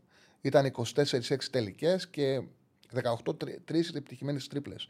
Δηλαδή, πόσο κακά αμυντικά στάθηκε η Μακάμπη, δέχτηκαν 18 τρίπλες, δεν είναι εύκολο, σε ένα παιχνίδι που πήγαν να αμυνθούν. Έπαιξε πραγματικά ε, πάρα πολύ. Ε, Πας να κάνεις όχι, δεν πάω να την κάνω υπερομάδα. Καμία σχέση. Απλά λέω ότι πρέπει να το πάρει ο Ολυμπιακός οπωσδήποτε το παιχνίδι και δεν είναι τόσο εύκολη. Αυτό λέω. Ότι έχει την, το πρέπει ο Ολυμπιακός απέναντι σε μια ομάδα που από ό,τι λέει το όνομά της, που δεν το ξέρει τη μάνα της, είναι καλύτερη. Δηλαδή αυτή τη στιγμή έχει τρυπώσει στο δίδυμο του Σέρβικου Πρωταθλήματος. Δεν λέω ότι δεν γίνεται να κερδίσει ο Ολυμπιακός, φαβορεί είναι ο Ολυμπιακός. Η West Ham, η West Ham έχανε με 0-1, της το γύρισε εύκολα σε 3-1 το μάτς. Ασφαλώς ο Ολυμπιακός πρέπει να μπορεί να κερδίσει αυτό το παιχνίδι. Απλά είναι μια νίκη η οποία έχει βαθμό δυσκολίας και δεν θα τη χειροκροτηθεί. Δεν θα πει κανένας μπράβο, ε, κέρδισε ο Ολυμπιακός. Ο Παναθανικό αντίθετα, επειδή έχει κάνει το καθήκον του, έχει κερδίσει Βηγιαράλ, είναι πιο εύκολα αυτά τα μάτια. Ο Παναθανικό πάει για δύο αποτελέσματα. Θα ήταν διαφορετικό δηλαδή αν ο Ολυμπιακός είχε πάρει το μάτσο τη Φράιμπουργκ που ήταν για να το πάρει, θα πήγαινε να παίξει με την ε, Τόπολα και θα έλεγε πάμε για δύο αποτελέσματα και με χ έχουμε τέσσερις. Είμαστε μια χαρά. Αν κερδίσουμε ε, με έξι βαθμούς από πρώτα δύο μάτια, το πιο πιθανό είναι να συνεχίσουμε στην Ευρώπη. Είναι πρόβλημα τώρα το ότι ο Ολυμπιακός έχασε μέσα τη Φράιμπουργκ και πάει γνωρίζοντας ότι μάλλον για να συνεχίσει το Europa θα πρέπει να κερδίσει. Λοιπόν, ε, για τη Μακάμπη τώρα λέγαμε, να πούμε και πιθανή εντεκάδα του Παναθηναϊκού. Είναι, υπάρχει πιθανότητα να γυρίσει ο Βαγανίδη και να μπει στην εντεκάδα για να ξεκουραστεί ο Κότσιρας. Ε, Μπρινιόλ κάτω δοκάρια, Βαγανίδη ή Κότσιρας. Αν θεωρηθεί έτοιμος ο Βαγανίδη θα παίξει. Σέγκεφελ Γετβάη Χουανκάρ. Το πιο πιθανό είναι να δούμε Πέρε Τσέριν στο, αμυντικό, στο δίδυμο. Παλάσιος Μπερνάρ Μαντσίνη και Ιωαννίδης. Ο Βιλένα μπορεί να παίξει είτε στη θέση του Τσέριν είτε σε του Μπερνάρ δεν αποκλείεται να δούμε σχήμα με δύο εξτρέμ και τριάδα στο κέντρο. Αύριο θα είναι πιο ξεκάθαρο πώς θα παίξει ο Παναθηναϊκός και ο Ανίδη η κορφή της επίθεσης σε αυτό το 4-3-3. Για τον Πάοκ, η Άιντραχτ πραγματικά και αυτή προσφέρεται. Έχει την ευκαιρία ο Πάοκ να πάρει την πρώτη θέση και η πρώτη θέση στο conference ε, δίνει τη δυνατότητα και στο Europa. Η πρώτη θέση είναι άλλο εισιτήριο, δίνει πρώτο πρώτο και άλλο το δεύτερο, γιατί το πρώτο εισιτήριο σε πάει κατευθείαν στους 16. Είναι πάρα πολύ σημαντικό. Ουσιαστικά είναι σαν να κερδίζεις γύρω. Ε, και θα δώσει τη μάχη του με την Άιντραχτ. Έκανε το καθήκον του στην Ελσίκη. Η Άιντραχτ έχει, δεν έχει καμία σχέση με την ομάδα που θυμόμαστε τα δύο-τρία προηγούμενα χρόνια. Ο Κολό Μουανί είναι πολύ σημαντική απώλεια και επίσης, εκτός ότι είναι ένα της στο πρωτάθλημα με ένα 4 ένα ρεκόρ, η εικόνα της είναι πάρα πολύ χειρότερη. Πάρα πολύ χειρότερη. Ε, έχει την χειρότερη επιθετικότητα σε όλη την Bundesliga. Έχει τα, τα λιγότερα νούμερα σε 6 goals, μόλις 6,26. 4-5 είναι τα τέρματα, 4 έχει βάλει, 5 έχει δεκτεί. Σε, ε, σαν 6 goals, γιατί είναι πολύ επιθετικό πρωτάθλημα η Bundesliga, είναι η ομάδα με την μικρότερη απειλή. Ο Πάουκ θα παίξει με την Άιντραχ την πρώτη θέση, έτσι φαίνεται, γιατί απαιτεί είναι αδύναμη. Την Ελσίνκη την κέρδισε έξω. Είναι σημαντικό το μάτς. Το γνωρίζει ο Κολουτσέσκου. Από τα ρεπορτάζ φαίνεται ότι δεν πρόκειται να αλλάξει πολλά πράγματα. Να αλλάξει πολλά πράγματα σε σχέση με την, ε, με την εντεκάδα που κατέβηκε σε λεωφόρο. Κοτάτσκα τα δοκάρια και Τζιόρα Μπάμπα στα δύο άκρα. Ενκόκου Λιράκη το κεντρικό αμυντικό δίδυμο. Τσιγκάρα Βαμπ το δίδυμο στον άξονα. Μπορεί να παίξει και ο Σντοεφ. Ζήφκοβιτς Κωνσταντέγια Τάισον πίσω από τον Τόμας. Είναι υποψήφιος και ο Σαμάτα. Δεν ξέρω αν θα θελήσει να του δώσει παιχνίδι ο Λουτσέσκου γιατί και τον χρειάζονται του Σαμάτα. Δεν πάει καλά. Ε, και Σιλιοφόρο δέχτηκε έτσι πολύ κριτική για το γεγονός ότι στο τέλος δεν πάσαρε την μπάλα στους δύο συμπαίκτες του που ήταν μόνοι τους για να καθαρίσει το μάτσο Πάουκ. σω αν, το, αν δεν είναι αυτή την πάσα, ο Πάουκ να έχει φύγει με διπλό. Σε κάθε περίπτωση είναι μια μεταγραφή που πρέπει οπωσδήποτε να βγει για τον Πάουκ και μέχρι τώρα δεν έχει βγει. Λοιπόν, για τον Μπέλιχαμ με ρωτήσατε. Κοιτάξτε να δείτε, για τον Μπέλιχαμ έχουμε πει πάρα πολλές φορές εδώ στην εκπομπή. Είναι ένας ποδοσφαιριστής που έχει τρομακτικά προσόντα. Ήψο, δύναμη, είναι κάθετος, έχει ποιότητα, μπορεί να παίξει εύκολα σε όλους τους χώρους του γηπέδου και αυτό αξιοποιεί ο Αντσελότη, ο οποίος τον χρησιμοποιεί. Επανέφερε το ρόμβο, τον οποίο τον έπαιζε, το θυμούνται οι παλιότεροι στη Μίλαν, στη μεγάλη Μίλαν, με Πύρλο Αμπροζίνη, Ζέντορφ, Κακά. Ήτανε, το είχε παίξει τότε 4-3-1-2. Πύρλο, Αμπροζίνη, Ζέντορφ, Κακά, Ιντζάκη, Σαντσέγκο. Ε, και με αυτόν τον τρόπο είχε ελευθε... απελευθέρωνε τον Κακά και τον βλέπαμε να κάνει τρομακτικά πράγματα όπως έπαιξε ο Κακά στα χέρια του Αντσελότη, την είχε παίξει με κανένα προπονητή. Αυτό το σχέδιο με το που ήρθε ο Μπέλιχαμ και έφυγε ο Μπεντζεμά, το επανέφερε ο Αντσελότη. Δέχτηκε κριτική με το Ατλέτικο Μαδρίτη. Είπε ότι ο άνθρωπος ότι δεν υπάρχει κανένα τέλειο πλάνο. Κάτι κερδίζεις, κάτι χάνεις. Και αυτό συμβαίνει και με την ε, φετινή Real Κάτι κερδίζει, κάτι χάνει με τον Ρόμβο που παίζει ο. Με τον Ρόμβο που παίζει ο Ατζελότη. Ε, σε κάθε περίπτωση πάντως ο Μπέλιχαμ είναι απίστευτα ευεργετημένος γιατί μπορεί να κινείται στο χώρο, να πατά περιοχή, παίζει μόνιμα με πρόσωπο, είναι πολύ εύκολο να πηγαίνει σε εκτελέσεις και τα νούμερα του είναι τρομακτικά. Είναι τρομακτικά τα νούμερα του. Το πόσο εύκολα σκοράρει, το πόσο εύκολα πηγαίνει σε εισβολή. Στην πράξη είναι half και center for. Με τον τρόπο που το χρησιμοποιεί ο Αντσελότη, είναι εκπληκτικός προπόνητη ο Αντσελότη στο να αξιοποιεί τα προσόντα των ε, ποδοσφαιριστών του. Λοιπόν, ε, πιο πολύ σαν Βραζιλιάνος παίζει παρά για Άγγλος. Εντάξει, έχει στοιχεία, αλλά έχει και στοιχεία Ευρωπαίου, γιατί είναι εκπληκτικός τακτικά, είναι πολύ δυνατός, ε, καθόλου επιπόλαιος, δεν τον ενδιαφέρει να κάνει το εξειδικευμένο, είναι απλός. Ε, είναι ο νέος Γκούλτ Ιερουσαλία δεν νομίζω ότι αξίζει στον Μπέλιχαμ να βάζουμε διπλά τη λέξη Ιερουσαλία γιατί θα κάνει τεράστια καριέρα. Ασφαλώς βέβαια. Ασφαλώς θα πρέπει για να μπουν τέτοιοι τίτλοι να υπάρξει διάρκεια. Περιμένει τη διάρκεια. Φαίνεται όμως ότι ο Μπέλιχαμ θα την έχει. Δηλαδή πιστεύω ότι σε 5-6 χρόνια ο Μπέλιχαμ θα μπει στα μεγάλα νόματα του ευρωπαϊκού ποδοσφαίρου διαχρονικά. Συμφωνώ πάντως ότι για να τον βαφτίσουμε όπως ένας φίλος ε, νέο γκούλιτ, θα πρέπει να υπάρχουν, το περάσουν χρόνια. Λοιπόν, αργήσαμε σήμερα, αλλά βγάλαμε τα παιδιά για την Ευρωλίγκα. Ε, αργήσαμε να ανοίξουμε γραμμές. Α ανοίξουμε σιγά σιγά γραμμές στο 210-2205-444 το τηλεφωνικό μας κέντρο για όποιον θέλει να καλέσει. Είναι. Έχουμε γραμμή. Πάμε στις γραμμές. Είναι μέρα Champions League. Θα συζητήσουμε και για τα παιχνίδια για ό,τι έχετε στο μυαλό σας, παιδιά. Αύριο έχουμε πολύ σημαντικά παιχνίδια για τις ελληνικές ομάδες. Θα περιμένουμε μεγάλη αγωνία. Χαίρετε. Καλησπέρα. Ο Κώστας Σουλανιώτης με Τσάρλι τι κάνεις; Έλα Κώστα, μια χαρά, μια χαρά φίλε μου. Α, θα μου επιτρέψεις λίγο να τοποθετηθώ επικεφαλικά γιατί θέλω να πω αρκετά. Έχω να βγω αρκετές μέρες. Το μόνο που θέλω να συμφωνήσω μαζί σου και να πω ότι εντάξει, πάντα ξέρεις από ποδόσφαιρο. Εγώ πιστεύω ότι είσαι από τους δημοσιογράφου που ξέρουν μπάλα. Να πάω λίγο πίσω και να πούμε για το παιχνίδι με την ΑΕΚ ότι όπως είπες έπρεπε να παίξεις ένα παιχνίδι με ένταση και σε ένα παιχνίδι που έπρεπε να παίξεις με ένταση ξεκούρασες τον Τζέριν και έβαλες μέσα σε τρεις μέρες να ξαναπαίξει ο Πέρεφ. Ελπίζω αυτή τη στιγμή να μας ακούει ο Ιωβάνοβιτς εντός εισαγωγικών και να μην κάνει το ίδιο λάθος στο Ισραήλ γιατί και με τη Μακάμπη θα είναι ένα παιχνίδι με ένταση. Γιατί η Μακάμπη σε τρέχει. Άρα πιστεύω αν θέλει να βάλει ένα αμυντικό χάφ να βάλει αράο αύριο.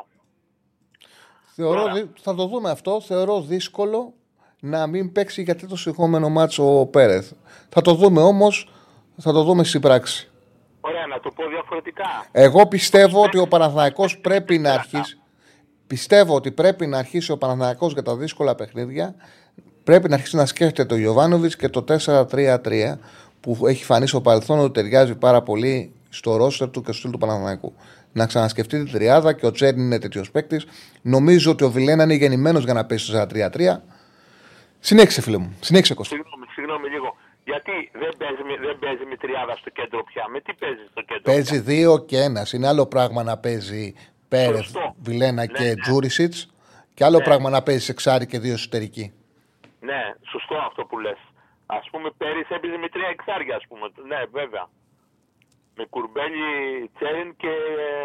Και, και Πέρεθ. Είναι, ναι, απλά ήταν πολύ αμυντικογενές. Τώρα που έχεις το Βιλένα, μπορεί να έχεις καλύτερη δημιουργία με τον Βιλένα σε 4-3-3 στα δύσκολα μάτια. Δεν λέω να πάει να παίξει έτσι στο 90% ναι. των αγώνων, αλλά σε κάποια δύσκολα μάτια εκτός έδρας ευρωπαϊκά θα βοηθιόταν να πάει με μια σκληρή τριάδα και θα μπορούσε να δείξει και τα χαρακτηριστικά του πιο εύκολα ο Βιλένα. Που στο δίδυμο είναι, ρε παιδί μου, ελαφρύς πολύ. Είναι, δεν έχει τα τρεξίματα χωρίς μπάλα. Ενώ στη τριάδα θα ήταν διαφορετικά. Σωστό. Να το πω διαφορετικά, αν και δεν υπάρχει περίπτωση βέβαια, ας παίξει με τέσσερα χαφ. Ας παίξει και με Πέρεθ και με Αράο. Και με Βιλένα και με Τζούρισιτς. Κι ας μείνει ο Μπερνάρ έξω παράδειγμα. Ναι, Πέρεθ θα μπορούσε να παίξει με τον Τζούρισιτς αριστερά και ναι, να έχει έναν εξτρέμ δεξιά. Ναι. Ακριβώς. Ή, ή, βέβαια αυτό δεν δε δε, δε θα, δε θα το δούμε ποτέ. Το είδαμε μάλλον με την ΑΕΚ στο δεύτερο ημίχρονο που μπερδεύτηκε πάρα πολύ βάζοντας δύο σεντερφόρ, αυτό το 4-4-2 ή τριάδα στην άμυνα. Αυτά δεν τα δούμε ποτέ, δεν τα έχει δοκιμάσει ποτέ. Δηλαδή φαινόταν καθαρά όταν έπαιξε ο Ανίδης Πόραρ ότι τράκαραν μεταξύ τους, δεν είχαν δουλευτεί καθόλου. Βέβαια υπάρχει ο Κερεμέγεφ ο οποίος αυτή τη στιγμή θα πρέπει, εγώ δεν λέω να πάρει χρόνο στο Ισραήλ, θα πρέπει πάντως να πάρει χρόνο. Θα πρέπει να πάρει χρόνο. Ποιον να αφήσει έξω, ας αφήσει το Σπόραρ έξω για λίγο καιρό. Θα πεις μένουν 3,5 εκατομμύρια έξω. Μένουν. Και παίζουν 90.000 τη Λιβαδιάς του πρώτου σκόρου της Εθνικής Σουηδίας. Αυτά λίγο για τον Παναθηναϊκό. Τώρα να πάω λίγο στη Λαμία να δικαιολογήσω. Έπεσε; Αχ, μου, μου βάλες μουσική, ναι. Έλα, έλα, έλα, φίλε. Λέω να δικαιολογήσω το όνομά μου να πάω λίγο στη Λαμία και να πω ότι δεν ήμουν βέβαια στο Λαμία Πανετολικός γιατί είμαι Αθήνα, αλλά είδα μια ομάδα η οποία έκατσε πίσω να κρατήσει το 1-0 και το κράτησε και έχουμε 9 βαθμούς πρώτη φορά μετά από χρόνια και δύο νίκες μέσα σε 6 αγωνιστικές και ήμασταν για κάποια στιγμή πέμπτη. Αλλά αυτό δεν θα βγει πάρα πολύ.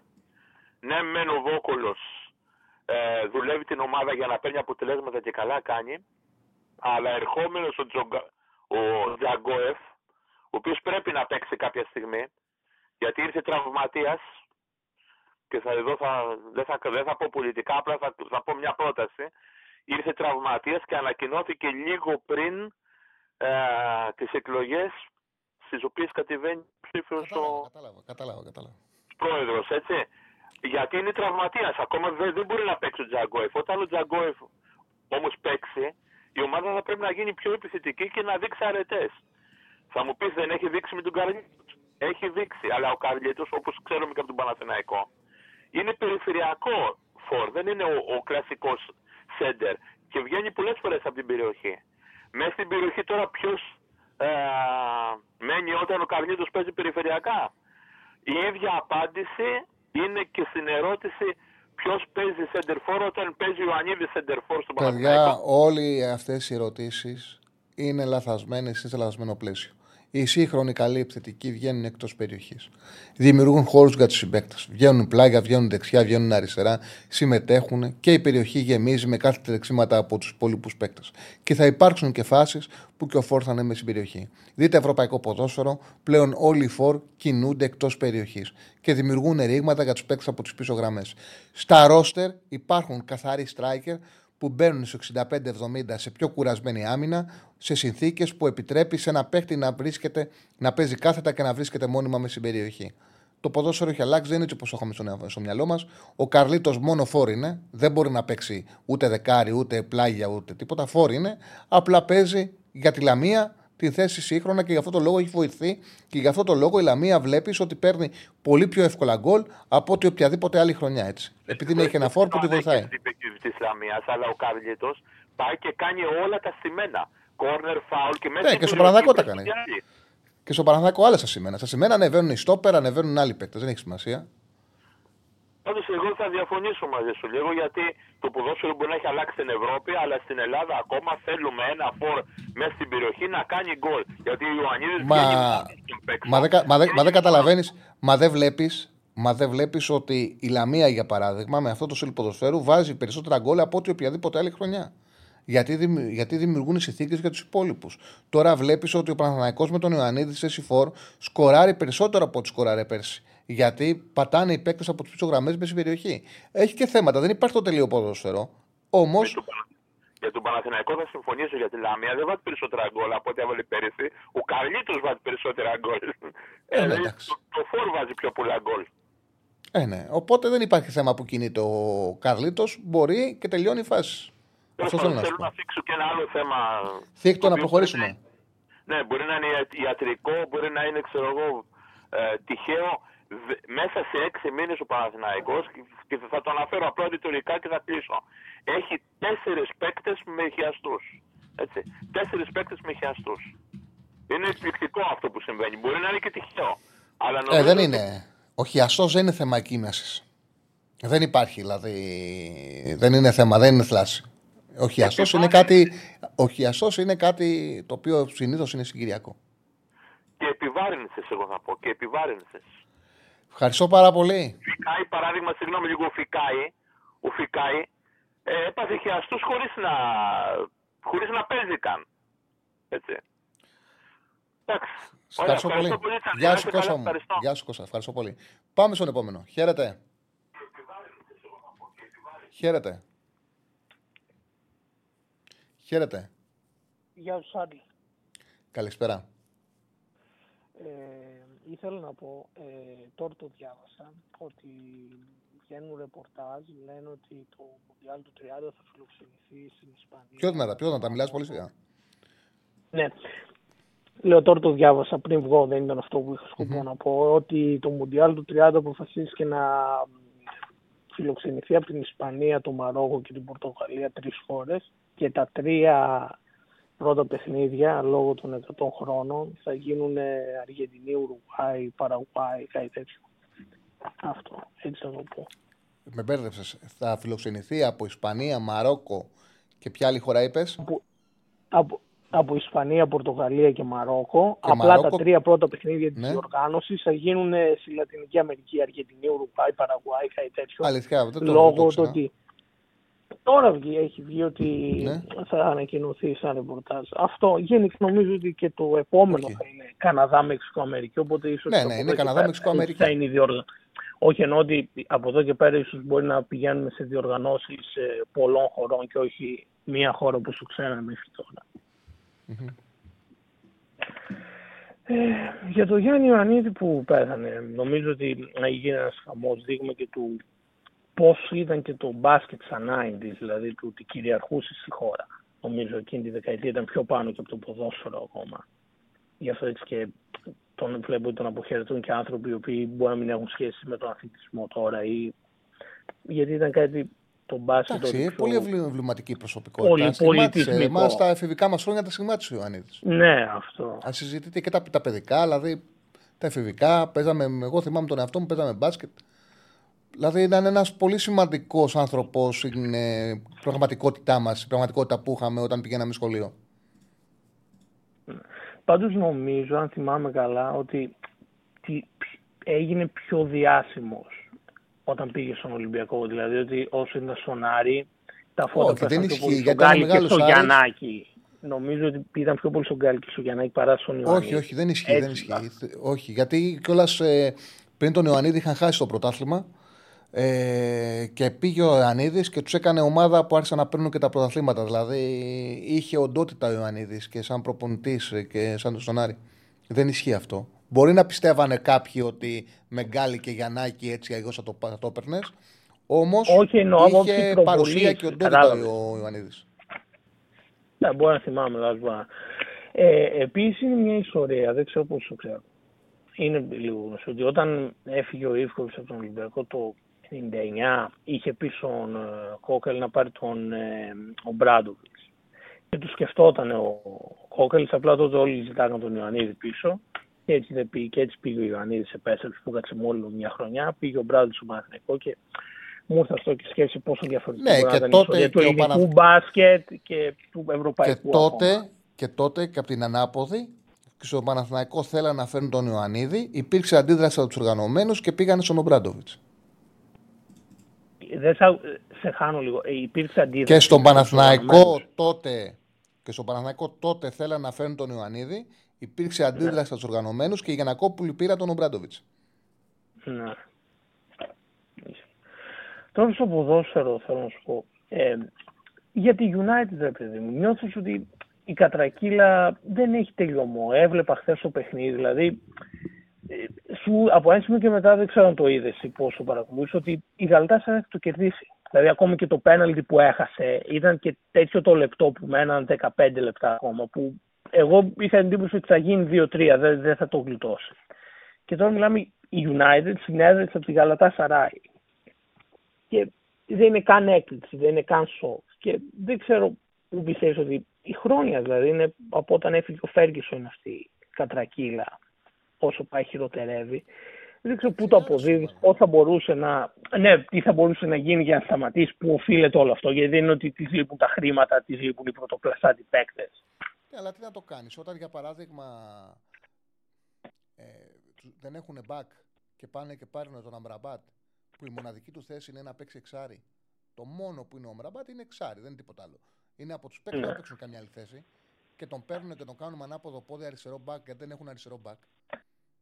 Τι, Δηλαδή λες, δεν, έχει, δεν έχει λογική. Αν έχει κάτι United, είναι έναν εκπληκτικό παίκτη στη θέση 6. Ο Κασεμίρο στη θέση 6 είναι σπεσιαλίστας. Δεν παίζει πουθενά αλλού. Είναι ένα κλασικό εξάρι που μπορεί να σου βελτιώσει την αμυντική σου λειτουργία. Ξεκάθαρα. Ε, πάλι έχουμε πρόβλημα με τον ήχο; Όχι, όχι. Εγώ σ' OK, OK, γιατί το βλέπω ότι το στέλνουν στο, στο chat. Ε, είναι το μοναδικό πράγμα που κάνει καλά ο Κασεμίρο. Είναι ένας πολύ καλός παίκτης στη θέση 6. Δεν γίνεται να παίρνεις τον Άμπραμπατ. Δεν γίνεται πραγματικά. Να παίρνεις τον Άμπραμπατ και να παίζει ο Άμπραμπατ αριστερό μπακ γιατί δεν έχεις παίκτης στα αριστερά. Είναι τρέλα. Τέλος πάντων, δεν ξέρω. Ε, Είναι το άρρωστη η του ομάδα. τρίτου United, είναι γκολ αργή έχει ομάδα. Το ευθύνη. ποδόσφαιρο έχει γίνει γρήγορο. Δεν έχει μπακ. Δεν γίνεται να μην έχεις μπακ σύγχρονο ποδόσφαιρο. Τι να σου πω. Και έχει ευθύνη ο Άμπρομπατ, αλλά είναι αυτό που λες ότι δεν παίζει καν στην κανονική του θέση για να μπορεί κάποιος να του πει κάτι. Και ούτε θα παίξει ποτέ.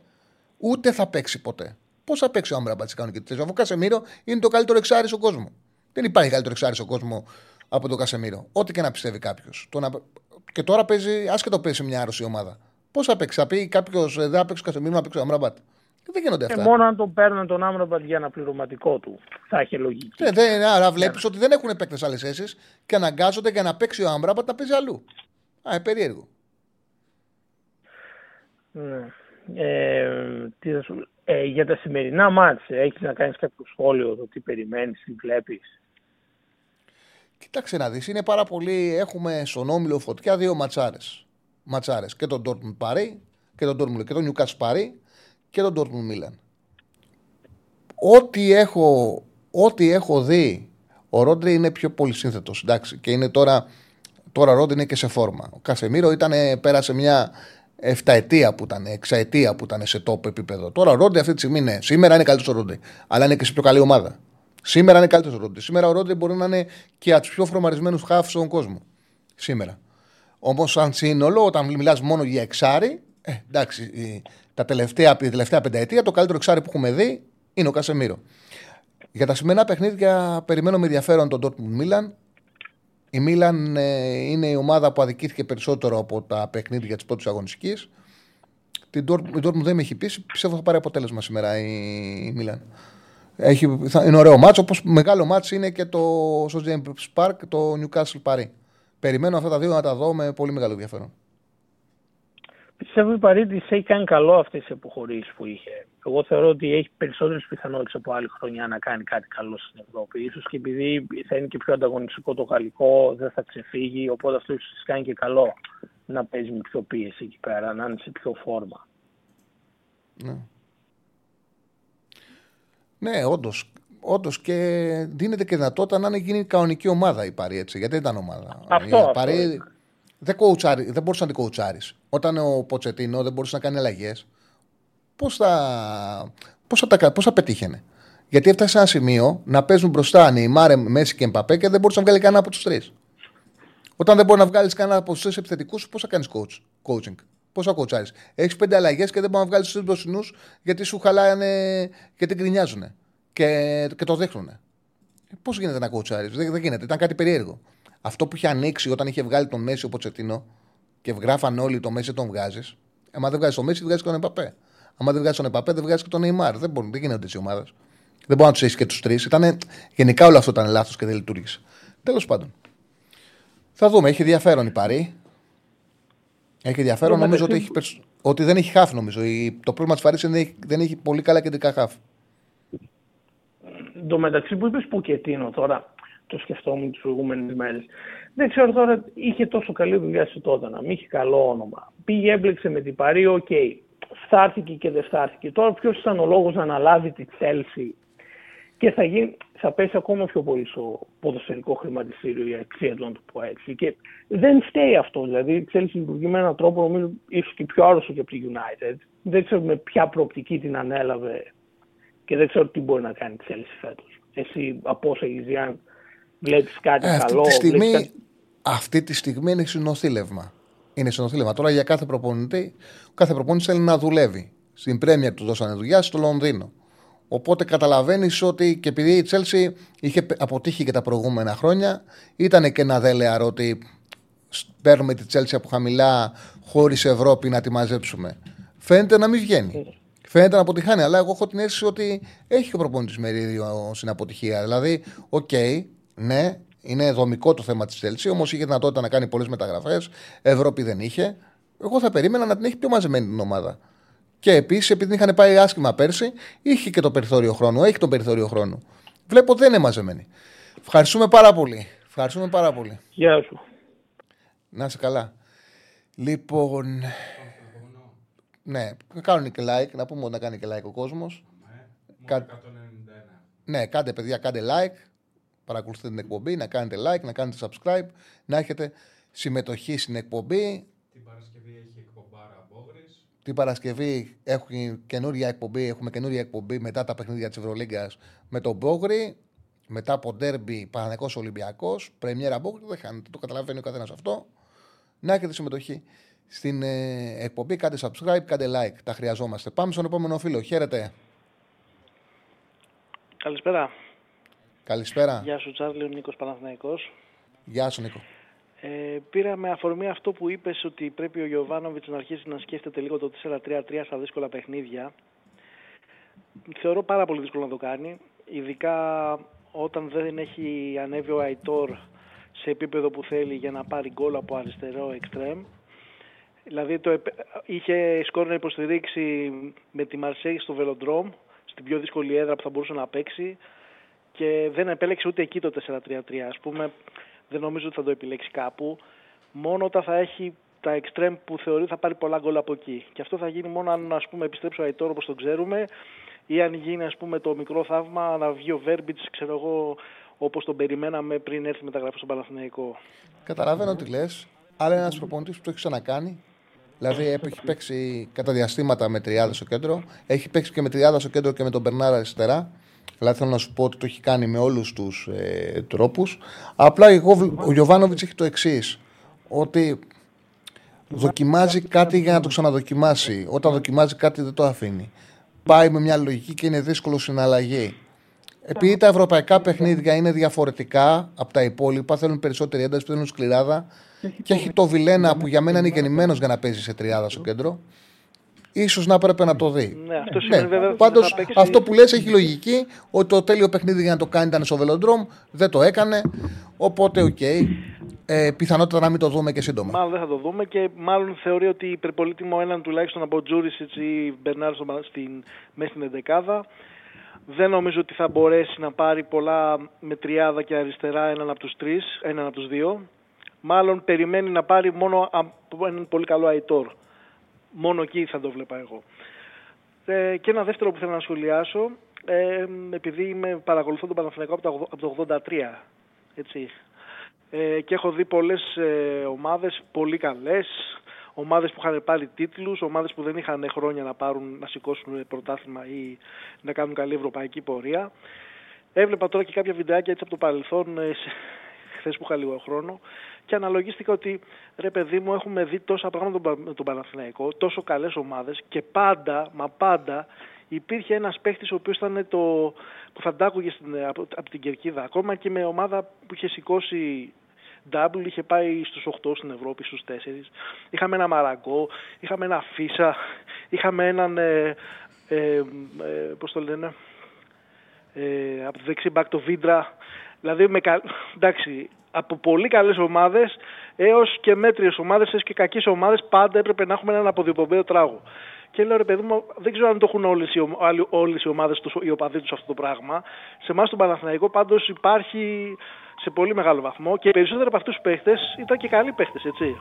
Και ο Φίσας δηλαδή και ο Μαραγκός και μέχρι και για τον Καραγκούνη υπήρχαν κάποιες, ε, κάποιες περιόδους προς το τέλος, ας πούμε έτσι γκρίνια. Δεν ξέρω γιατί συμβαίνει στην ομάδα μας αυτό. Πρέπει να το δούμε λιγάκι σε ένα Κοιτάξτε να δεις, το πιο έντονο ήταν με το Βίντρα. Ναι. Δεν νομίζω ότι ήταν στο ίδιο μέγεθο. Και ήταν και άδικο. Και άδικο, βέβαια. Ήταν και άδικο και ήταν καταπληκτικός αθλητής. Αυτό που είχε, τότε, που είχε τότε ο Παναγικό επί Βίντρα, τι ήταν. Δεν είχε ψυχολογία η ομάδα. Αν έκανε λάθος ο Βίντρα, μετά ακολουθούσε λάθος ο Αριέγη και μετά ο Γκαέλνοβιτ ο μόνος του.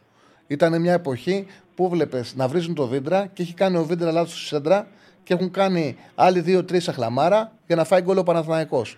Ε, δεν νομίζω, δεν υπήρχε το, η διένταση με κανέναν από όσους ανέφερες. Ήταν και σπουδαίοι παίκτες. Ειδικά και ο Μαραγκός και ο Καραγκούνης που είχε μεγάλη ιστορία. Δεν νομίζω, δεν ήταν σε αυτήν. Ε, και με το Φίσας, δηλαδή, θυμάσαι με το Φίσα πάλι τα ίδια, δεν μπορούσε να βγάλει μια σέντρα. Όχι, μωρέ. Απλά ο Φίσας ε, δεν ήξερε την μπάλα των υπολείπων, ναι. αλλά ήταν πολύ σημαντικός και νομίζω ότι ο κόσμος το αντιλαμβανόταν ότι ήταν πολύ σημαντικός σε εκείνον τον Παναδάκο. Ο Βίτρα ήταν ο κυρίως ε, και ο Σαριέγκη σε μια εποχή που δεχόταν πολύ σκληρή κριτική, αλλά νομίζω ότι περισσότερο από όλους ο Βίτρα το έχει περάσει αυτό. Ναι. Τώρα το είναι η σειρά του. Έχουμε τώρα άλλο να βρίζουμε. Εντάξει, άμα χάσει, αν βάλει γκολ δεν έγινε τίποτα. Αν χάσει θα τον βρίζει όλο το γήπεδο. Εντάξει. Πιστεύω ότι πρέπει να οριμάσουμε λίγο σαν οπαδί και να, να μας ανεβάσει λίγο στο επίπεδο όπως είναι, έχουμε ανέβει επίπεδο σε προπονητή και σε παίχτες. Δηλαδή το, δεν θυμάμαι εγώ άλλες φορές ανταγωνιστές παίχτες να βγαίνουν και να λένε καλά λόγια για τον συμπαίχτη τους ότι εγώ χρωστάω σε αυτόν ας πούμε, που με βοηθάει στην προπόνηση. Έλεγε ο Φώτης Ιωαννίδης ότι ο Σπόραρ είναι παίχτης που έχει τόπε κίνηση εκτός μπάλας και με βοηθάει πάρα πολύ σε αυτό το κομμάτι γιατί εγώ θέλω, θέλω βελτίωση. Έχουμε ανέβει πολύ σαν επίπεδο και στο μπάγκο και, στους, και σαν παίχτες. Θέλω να ανέβουμε και σαν οπαδί. Αυτά. Σε ευχαριστώ. Αυτά, σε ευχαριστώ πολύ. Σε ευχαριστώ πολύ. Λοιπόν, ε, πάμε στον επόμενο. Χαίρετε. Χαίρετε. Καλησπέρα, Τσάρλι. Καλησπέρα. Βασίλης από Πειραιά, ο Αγγής. Πήρα τηλέφωνο να πω για τον Ιωαννίδη, για το μπάσκετ και λίγο για μένα, ας πούμε, δηλαδή μέσα σε όλο αυτό. Εγώ έβλεπα τώρα το, εδώ στο Twitter και τα λοιπά τις διάφορες ανοησίες ας πούμε γιατί τσαντίστηκα και γι' αυτό σε πήρα τηλέφωνο ότι σε ποιον ανήκει ο Ιωαννίδης, μην μιλάτε εσείς και όχι κατάλαβα, ξαναθυμήθηκα αυτή τη βρωμερή τοξικότητα ας πούμε του κακώς εννοούμενου οπαδισμού που κατά, κατά κύριο λόγο προέρχεται από το ποδόσφαιρο και εκεί μου έκανε πάλι κλικ πώς ήταν τα πράγματα για μένα και πώς γαλουχήθηκα. Είμαστε συνομήλικοι περίπου νομίζω. Εγώ μεγάλωσα και γαλουχήθηκα από μια εθνική ομάδα που μάθαμε να τους βλέπουμε όλους μαζί. Βλέπαμε δηλαδή ήταν μια ομάδα ανθρώπων, όχι μόνο τους παίχτες, τους παράγοντες, τους αυτούς, το φυσικό θεραπευτή ακόμα και αυτόν που είναι τις πετσέτες. Πώς. Λοιπόν, να τους βλέπουμε όλους με αγάπη, να γουστάρουμε πάρα πολύ και τελικά όταν μετά βλέπαμε τις ομάδες στην Ευρώπη, τους παρακολουθούσαμε πάλι, πάλι με αγάπη, ας πούμε, με τρέλα, με αυτή, με, με ενθουσιασμό. Δηλαδή, θυμάμαι Τσάρλι, πώς έβλεπα, ας πούμε, τον Πανί, εγώ είμαι αγγλής, ας πούμε, έτσι, πώς έβλεπα, πώς περίμενα να δω το Φάνη, τον Γάσπαρη, τον, τον Χάτσον. Εκείνη την εποχή για τους νεότερους που δεν το ξέρουν, που δεν το θυμούνται, ήταν ξεκίναγε τρίτη και είχε Κόρατς και είχε Πανιώνιο. Μια ομαδάρα τότε. Ήταν με Γάσπαρη, όπως λες, εσύ, Μποσγανά, Μπένατσεκ. Μπένατσεκ, Λάντσμπεργκ ήταν ναι. ναι, την πρώτη χρονιά. Ο Λάντσμπεργκ ο Αμερικάνος από τους Λέικερς, ο ψηλός, ναι, που ναι. παίρνε 18 rebound, 19 rebound. Ναι, ναι, Τότε του ήταν και ελκυστικό γιατί οι ξένοι γράφανε νούμερα. Έτσι. Και ήταν πολύ ελκυστικό να βλέπεις τον ξένο. Ερχόταν ο Χάτσον, είχε 25 πόντους, 12 rebound. Ήταν ο Μπένατσεκ, 24, κάτι παικταράδες. Μετά ήταν το Περιστέρι Ακριβώς. και αυτή η μεγάλη ομάδα. Αυτό. Ξεκινάγαμε με Κόρατς, Παναθαϊκό που είχε τότε τον Γκραντ Τζόουνς ξένο εκείνη την εποχή. Ολυμπιακός με Σκάρι, με τον Γιατζόγλου που κυνηγόντουσαν ωραία χρόνια. ωραία χρόνια. Θυμάσαι με τον Σκάρι. Σκάρι είχε βέβαια, σε ένα παιχνίδι ε, σε ένα παιχνίδι είχε βάλει ο Σκάρι 20 πόντους. Κάρι Σκάρι. Κάρι Σκάρι. Ναι, ναι. Έτσι ήταν το μικρό του, αν θυμάσαι. Κάρι Σκάρι. Ναι, ναι. Του κυνήγαγε σε, ένα, κυνήγαγε σε Γλυφάδα τον Γιατζόγλου στα αποδυτήρια. Ναι. Είχαν πλακωθεί ναι, στο ναι, ναι, ναι. Λοιπόν, ε, και, και έκλεινε αυτό πέμπτη με ΠΑΟΚ και Άρη. Σωστό, ε, σωστό. Τε... σωστό. Ε, ε, να πούμε ΑΕΚ επίσης, ε, ΑΕΚ και Ολυμπιακός, να πούμε ΑΕΚ τότε έτσι με τους Μοϊκανούς, με Τσόσιτς, με Βρέιτς, με την ε, Ζαλγκύρης, με το Σαμπόνιτς, ε, με αυτό το, που του είχε κλείσει το σπίτι, ας πούμε, του είχε κλείσει το σπίτι, τον, τον είχε παίξει ας πούμε Ηρακλής, Ηρακλής, Ηρακλής, με Ίγκρα, με αυτούς και τα δηλαδή ήταν μια ευτυχία ρε φίλε που το βλέπαμε, που το χαιρόμασταν. Ναι. Εγώ δεν λέω ότι δεν υπήρχαν και...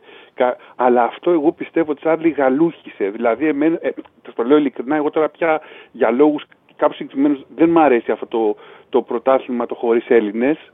Το έχω ρίξει στο ποδόσφαιρο. Θα μου πεις ούτε και έχει. OK, okay, ναι, δεν ξέρω. Δεν μπορώ να το βλέπω έτσι το μπάσκετ, ας πούμε, αυτό το πράγμα μόλις. Μπορώ να βλέπω ποδόσφαιρο.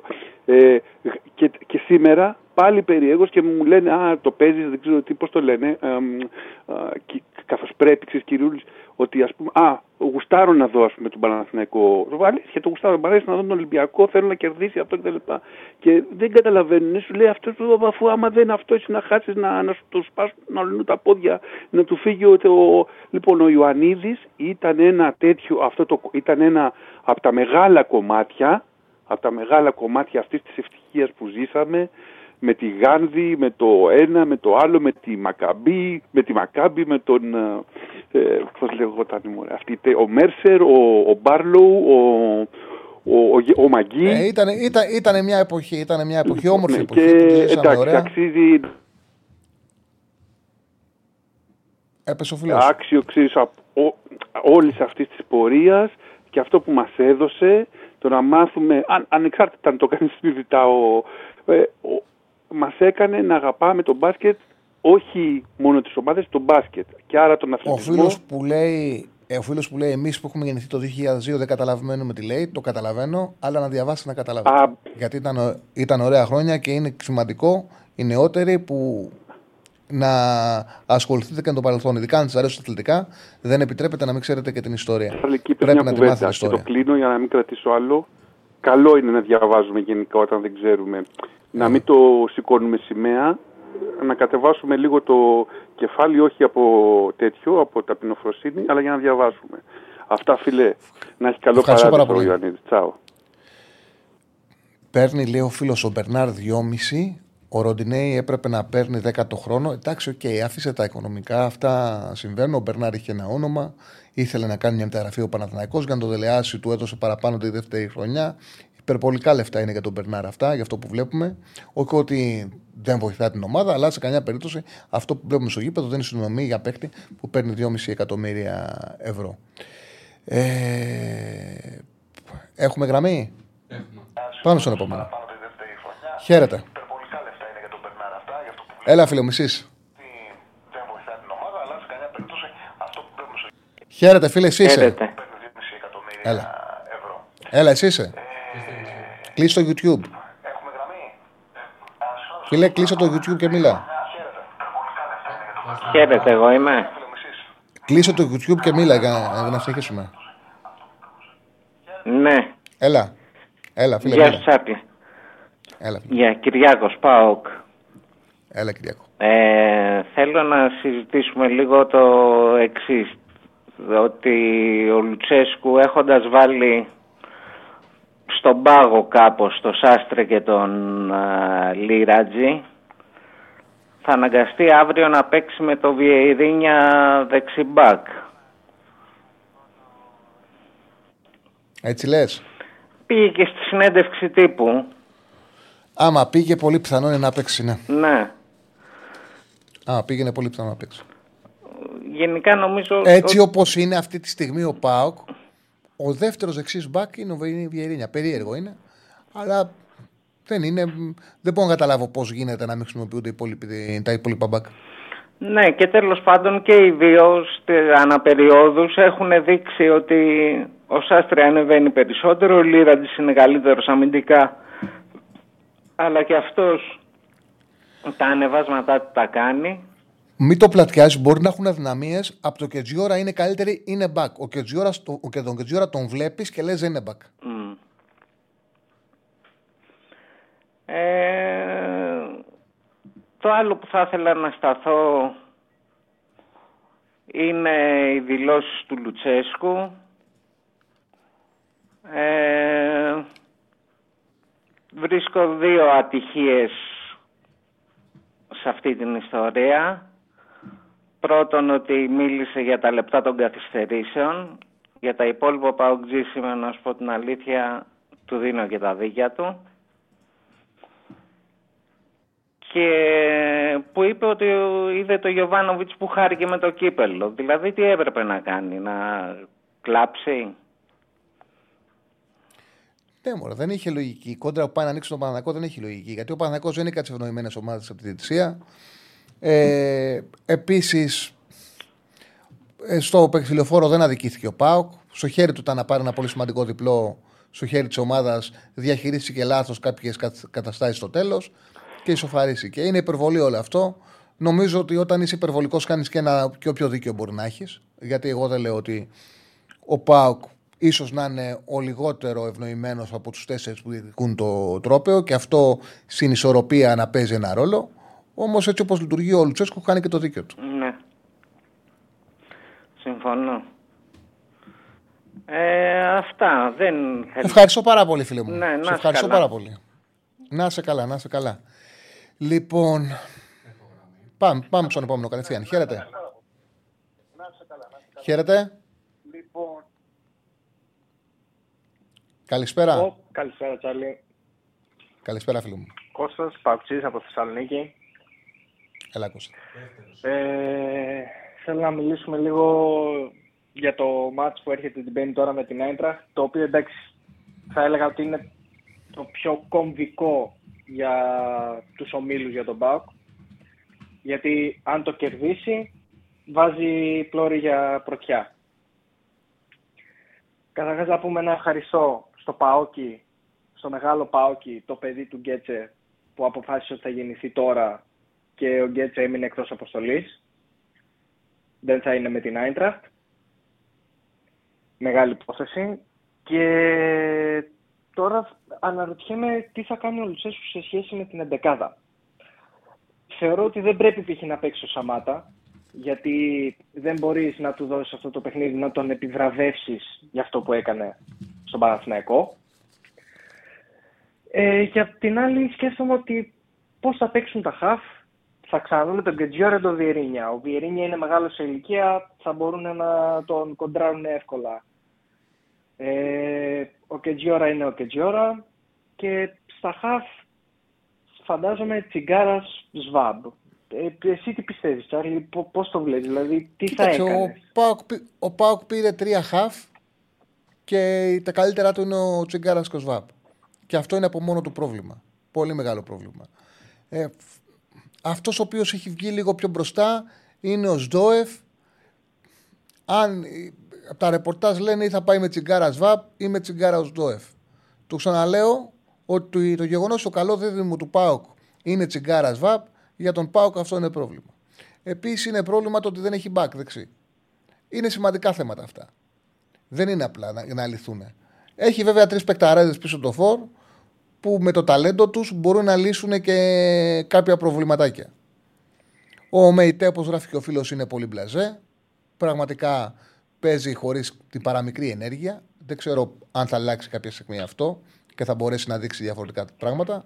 Αλλά η αλήθεια είναι ότι είναι σαν να βλέπουμε έναν ε, βαδιστή στο γήπεδο. Ε, Αυτή βαριέται. είναι η πραγματικότητα. Ναι, ε, βα- βα- δεν είναι, σαν να κάνει βάδι. είναι, Δεν είναι. Μα μπήκε ο Μεϊτέ ε, στο γήπεδο και ο Βιλένα πήγαινε κάθεται και ήταν μόνος συνέχεια. Ε, ήταν απίστευτο. Έχασε Ναι, απίστευτο. όλο το κέντρο κατευθείαν ο Πάοκ.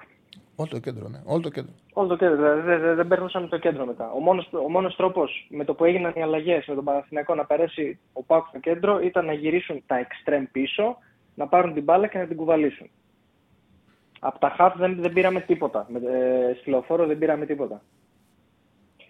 Πάντως, ε, για αυτό που λες για τον Σαμάτα, το καταλαβαίνω ότι λες ότι αν τον ξεκινήσεις, αν τον επιβραβεύει. Ε, από την άλλη, βέβαια, και ο προπονητής θέλει το- αυτή τη μεταγραφή να την κερδίσει. Γιατί δεν έχει φόρ. Έχει τον Τόμας, ο οποίος είναι φορ χώρου, φορ αντεπίθεσης. Κάνανε αυτή τη μεταγραφή. Ε, δεν φαίνεται να βγαίνει. Εγώ αυτό βλέπω. Δεν βλέπω έναν φόρ που τον κοιτάω και λέω ότι είναι φόρ που θα βάλει στο τέλος 15 γκολ. Δεν το βλέπω αυτό. Δεν λέω ότι δεν θα δώσει τίποτα. Λέω ότι δεν βλέπω ότι μια μεταγραφή που θα είναι σημείο αναφοράς για τον Πάουκ. Όμως τον Πάουκ τον αγοράσανε και πρέπει να βγει. Και επειδή φαίνεται αυτή τη στιγμή οι χάφ να μην βγαίνουν, πρέπει κάποιον να στηρίξουν. Ο Σαμάτα, επειδή δεν υπάρχει άλλος φόρ, είναι ο Τόμας, που είναι μικρή η διαφορά, ίσως να του βλέπουμε ότι του δίνουν ευκαιρίες. Ναι, αλλά και πάλι δε- εγώ δεν βλέπω ότι μπορείς να τον βάλεις σε αυτό το μάτς. Δηλαδή ε, δεν, μπο- δεν μπορώ να σκεφτώ ότι θα είναι καλό για την ομάδα να τον επιβραβεύσεις. Όσο για τα Ναι, ναι. χαφ, εγώ εξακολουθώ να θέλω να δω το ντουέτο Σντόεφ Τσιγκάρα. Γιατί δεν υπάρχει ο Μάρκος Αντώνιο για να τον βάλω στην εξίσωση. Δεν μπορώ να τον βάλω στην εξίσωση. Πάντως και ο Σδόεφ μέχρι τώρα μου φαίνεται πολύ βαρύ. Πολύ ακούνητο, ξύλινος. Πολύ ξύλινος. Δεν με έχει πείσει. Εντάξει, και ο Σβάμπ είναι αργός, ρε Τσάρλι. Και ο Σβάμπ είναι αργός σαν παίκτη. Εντάξει. Αλλά... Εντάξει, είναι όμως, είναι στις φάσεις όμως. Έχει μια, έχει μια προσωπικότητα στο παιχνίδι του. Και επίσης Δεν ξέρω, τον ξέρει- Σδόεφ το βλέπω πολύ άδειο. Δεν, δεν, με- δεν, δεν μ' αρέσει καθόλου παίξιμος. Ε, ο Σβάμπ επίσης Νωρίς ακόμα, θα πάρει παιχνίδια. Μπορεί να λυθεί. Αυτό που βλέπω μέχρι τώρα, ρε παιδί μου, δεν με έχει κερδίσει. Όχι, ο Σβάμπ έχει και την εμπειρία του ότι ξέρει και ποιοι είναι πίσω του, ξέρει ποιοι είναι μπροστά του. Ασφαλώς, ασφαλώς. Οπότε και αυτό παίζει το ρόλο. Εκεί είναι ο χρόνος, είναι το να δουλέψεις με την ομάδα. Στο back τι πιστεύεις, Βιερίνια ή και Τζιόρα, ποιον ποιο έπαιρνες; Εγώ, Ναι. κανέναν. Εγώ δεν μπορώ να καταλάβω πώς γίνεται να, στον Πάουκ να αποφασίζουν να συνεχίσουν με το Βιερίνια. Κακό του κάνουν. Τα, κάποια στιγμή πρέπει να τον απαλλάξουν. Ε, και δεν μπορώ να καταλάβω πώς γίνεται αυτή τη στιγμή στο ρόσερ του Πάουκ το καλύτερο back να είναι ο Βιερίνια. Δεν, γιατί ο Κετζιόρα δεν είναι back. Οι άλλοι δεν υπολογίζονται. Οπότε λες, από το να παίξει ο Κετζιόρα, βάλει το Βιερίνια. Εμένα μου άρεσε ο Δηλαδή είναι Σάστρε. κάτι. Είναι περίεργο. Ναι, δεν έχει τσακωθεί με τον Λουτσέσκου, είναι ξεκάθαρο. Ναι, αλλά εκεί Είναι ξεκάθαρο. Δε- Ποδοσφαιρικά δεν έχει λογική να μην παίζει. Είναι ξεκάθαρο να μην είναι συνελίστα. Δεν είναι καν στη λίστα ο. Ναι, στην Ευρωπαϊκή ο ο Σάστρε Σάστρε. δεν είναι. Ναι, δεν, δεν έχει λογική αυτό. Επίσης ένα... 100% το θάψιμο το στο έχουν Λιρέτζι. σπάσει. Πού είναι αυτό το παιδί; Πέρσι έπαιζε πολύ καλά. Δηλαδή λέγαμε έχουμε μια ωραία γραμμή. Έχουμε Λίρατζι Σάστρε. Έχουν Ναι, πάει μωρή, και γιατί εκεί. λένε ότι, λένε ότι τον έβαλε με την κυφσιά και πήγε να του γυρίσει το μάτς. Εντάξει, και ο Κετζιόρα που παίζει στη θέση του δεν βγάζει μάτια. Δηλαδή δεν έχει λογική τον έναν από ένα παιχνίδι θα τον εξαφανίζεις και τον Κετζιόρα που κάνει το ένα άσχημο μέτρο μετά τον άλλον να λες είναι ο βασικός μου.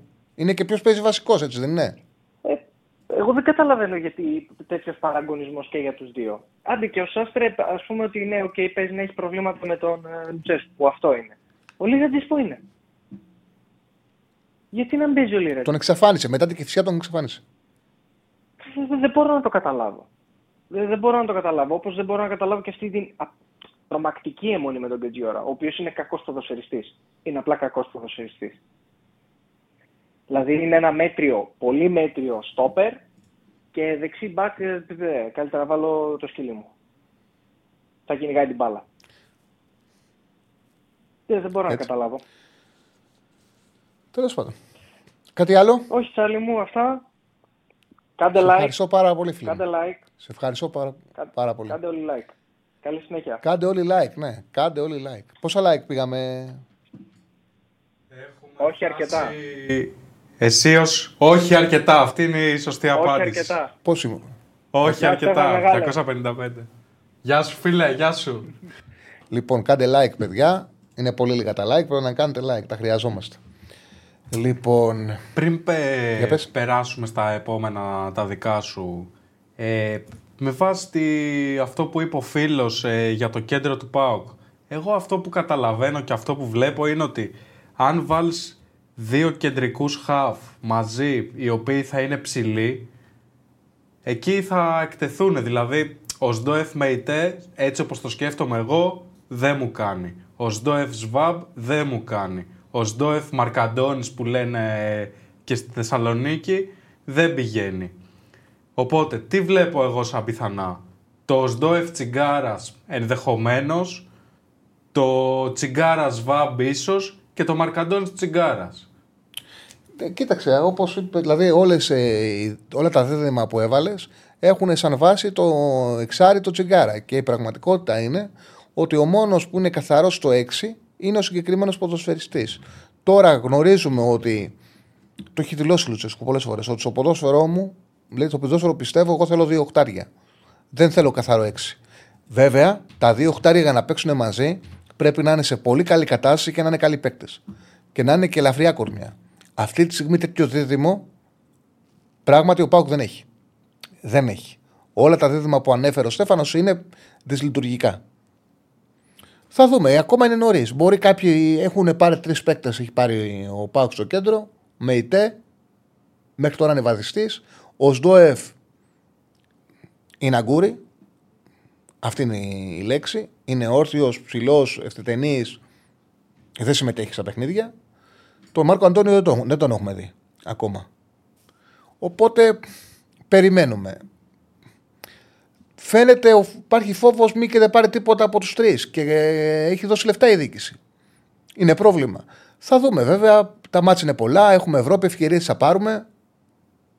Μπορεί στην πορεία κάποιος από αυτούς του τρεις να δώσει πράγματα. Να δούμε και τον Βραζιλιάνο. Κοντός για αμυντικό χαφ. Κοντός για αμυντικό χαφ.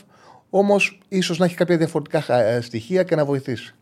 Πάμε στον τελευταίο μας φίλο. Πάμε στο τελευταίο φύλλο και μετά να βάλουμε τους ομίλους παιχνίδι-παιχνίδι να δούμε τι θα παίξουμε, μήπως πάμε καλύτερα σήμερα συχηματικά.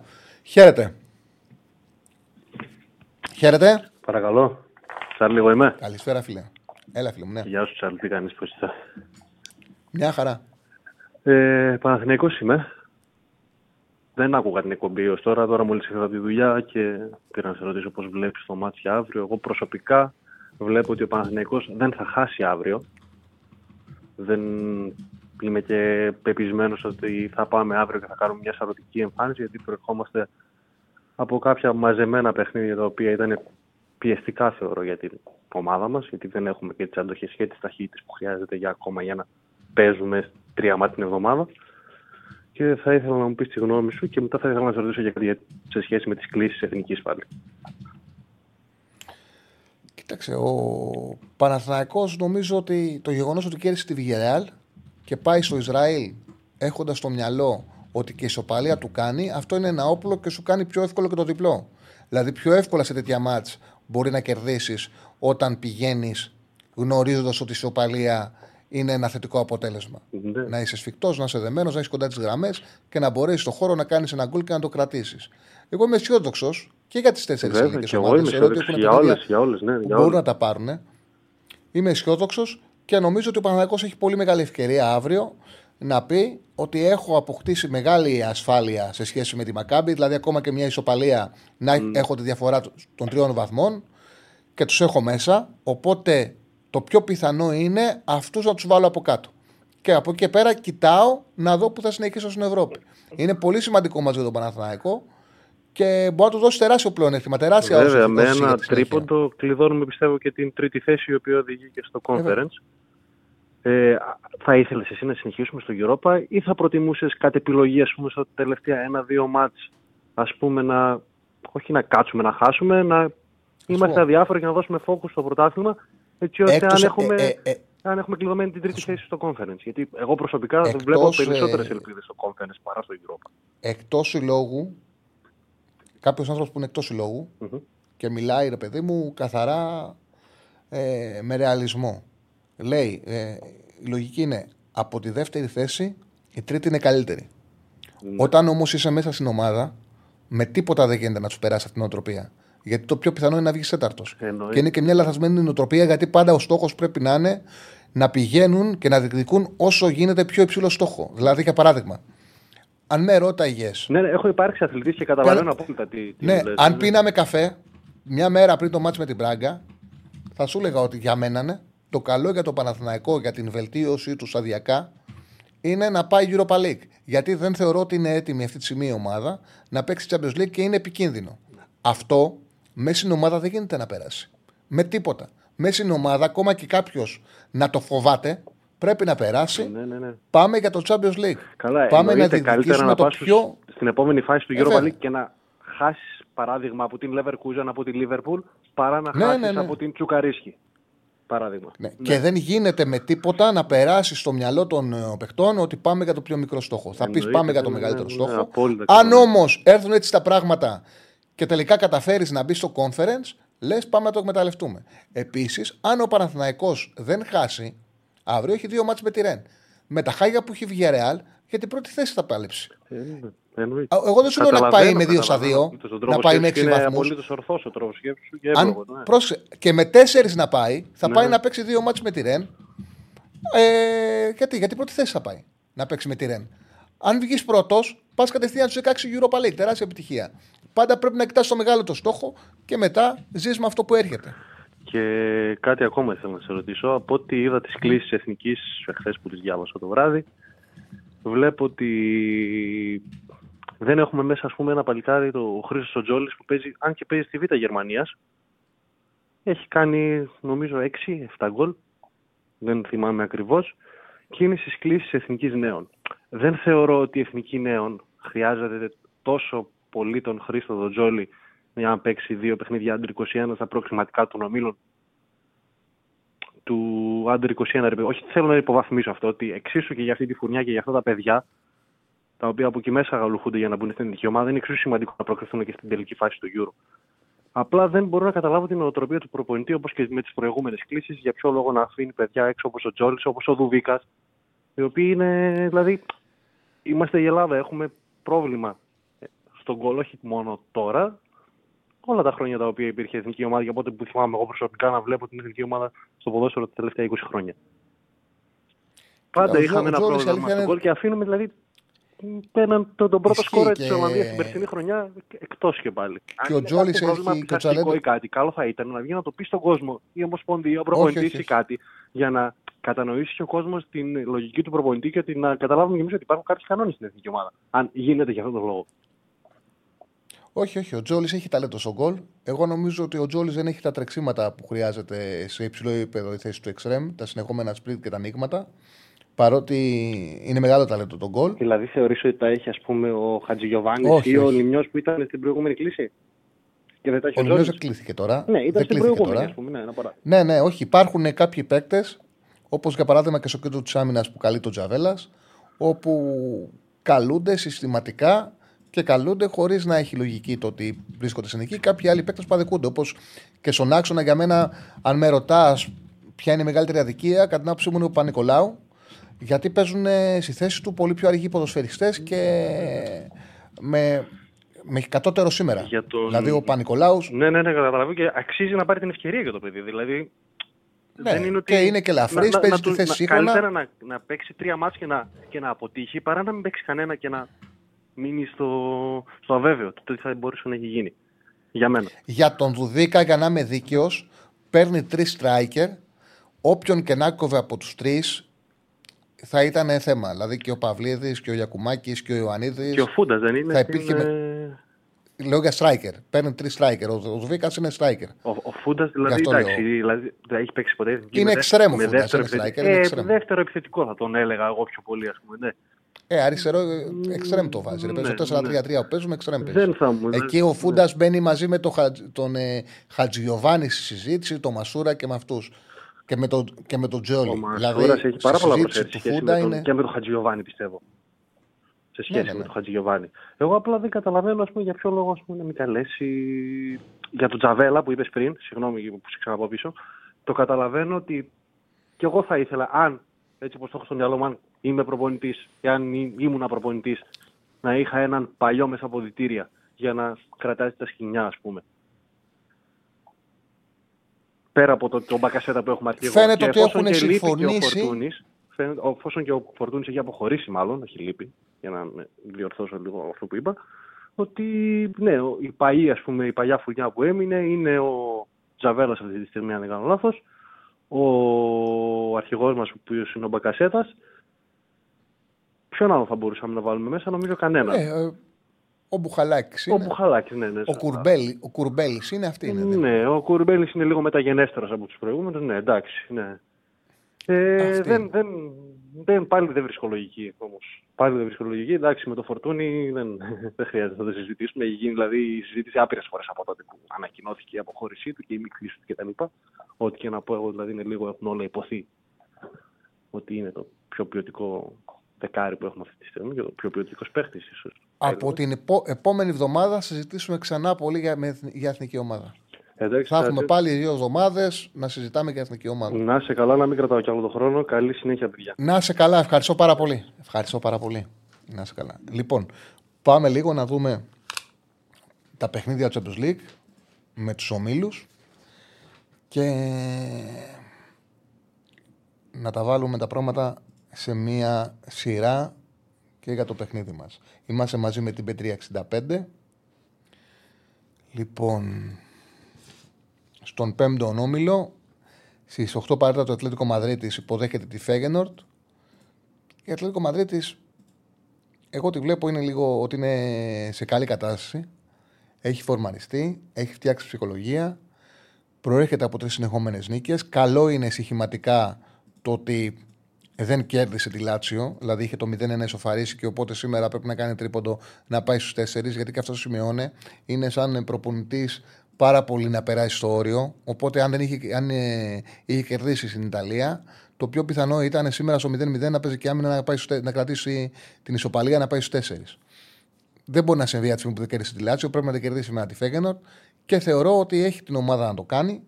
Ο Άσος είναι πτωτικό, από ένα 70 έχει πάει στο 1,61 τώρα, στην P365. Έχει πέσει στο 1,61. Νομίζω ότι εντάξει, τους Ολλανδούς τους έχει, δεν είναι. Η Φέγενορτ δεν είναι και πιο σκληρή ομάδα. Βελτιωμένη είναι εντάξει τα τελευταία χρόνια, αλλά δεν πιστεύω ότι έχει το μέταλλο της Ατλέτικο Μαδρίτης που έχει τρεις συνεχόμενες νίκες. Και για μένα το καλό για την Ατλέτικο Μαδρίτης είναι ότι έχει ξαναβρει την άμυνά της, την αμυντική της λειτουργία, δέχεται τις λιγότερες φάσεις από πλευράς γκολ στο Ισπανικό πρωτάθλημα. Επίσης είναι πάρα πολύ σημαντικό ότι ο Σαούλ έχει συ- ε, ε, ανα- έχει αναγεννηθεί τη φετινή σεζόν. Δεν έχει καμία σχέση με τον Σαούλ που ταλαιπωρήθηκε πάρα πολύ που πήγε στην Τσέλση του. ε, Χάλασε η ψυχολογία. Πέρσι όταν επέστρεψε ήταν σκιά του εαυτού του. Φέτος έχει μπει πάρα πολύ καλά. Είναι ο πρώτος σε δημιουργία παίκτης στο Ισπανικό πρωτάθλημα με 5 assist. Και βέβαια ότι αυτή την εποχή ο Μωράτα με τον Κρισμάν σκοράρουν. Δηλαδή υπάρχουν κάποιες σταθερές στην Ατλέτικο που πάνε καλά. Γι' αυτό το λόγο πιστεύω ότι μπορεί να το πάρει σήμερα το μάτ. Στο Adverb Σαχτάρ μακριά και αγαπημένη. Τι να ασχοληθείς τώρα; Δεν νομίζω ότι και οι δύο είναι ομάδες επίπεδου Champions League. Οι, Ουκρανικοί, οι, Ουκρανές, οι Ουκρανικές ομάδες έχουν ταλαιπωρηθεί πάρα πολύ με τον πόλεμο, είναι πεσμένες. Η Advertip έχει μια σοβαρότητα, σοβαρότητα, αλλά δεν ξέρω κατά πόσον η ποιότητά της είναι αρκετή για να πάρει το παιχνίδι.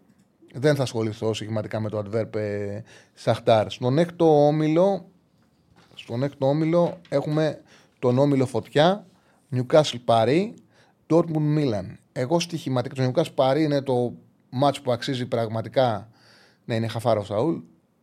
Ε, σε μια, πήγε σε μια άρρωση Chelsea και επηρεάστηκε. Λοιπόν, από αυτό τον όμιλο θα δω το Newcastle Paris είναι ματσάρα. Αξίζει να το δούμε. Πιστεύω στον Dortmund Milan υπάρχει καλύτερη ομάδα. Υπάρχει ξεκάθαρο φαβορή. Το είδαμε κατά πρώτα παιχνίδια. Η Μίλαν ήταν ανώτερη από την ε, Newcastle. Έκανε πάρα πολλές ευκαιρίες. Ένα μάτς για 2-0 και με βάση 6 goals. Και έμεινε στο 0-0. Είχε πάει σε κακή ψυχολογία τότε γιατί προερχόταν την πεντάρα που είχε φάει από την Ιντερ. Τώρα έχει τα πατήματά της. Έκανε τις νίκες, τις τρεις στη σειρά. Κέρδισε Βερόνα μέσα. Κάλιαρη έξω ένα τρία. Λάτσιο μέσα έχει φτιάξει τη ψυχολογία της, έχασε κίντερ από τη Σασουόλο. Κατάλαβαν ότι δεν αξίζει να διαλυθούν από ένα παιχνίδι. Χρειάζεται να πάρει αποτέλεσμα στην έδρα της Dortmund. Η Dortmund είναι σκιά του εαυτού τους. Δεν έχει καμία σχέση με τις Dortmund που έχουμε στο μυαλό, στο μυαλό μας. Δεν έχει ταχύτητα, δεν έχει τρεξίματα. Είναι μια ομάδα σε πτώση.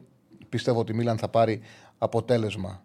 Στοιχηματικά το Newcastle πάρει, αν το ακουμπούσα μόνο στο, στη πιθανότητα να σκοράρουν και οι δύο θα ασχολούμουν.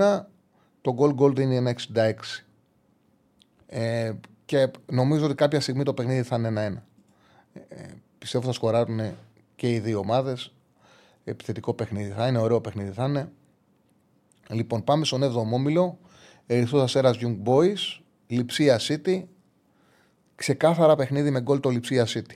Πόσο είναι το γκολ γκολ πλάκα πλάκα εδώ. Το Λιψία City πιστεύω ότι είναι ξεκάθαρα παιχνίδι με γκολ.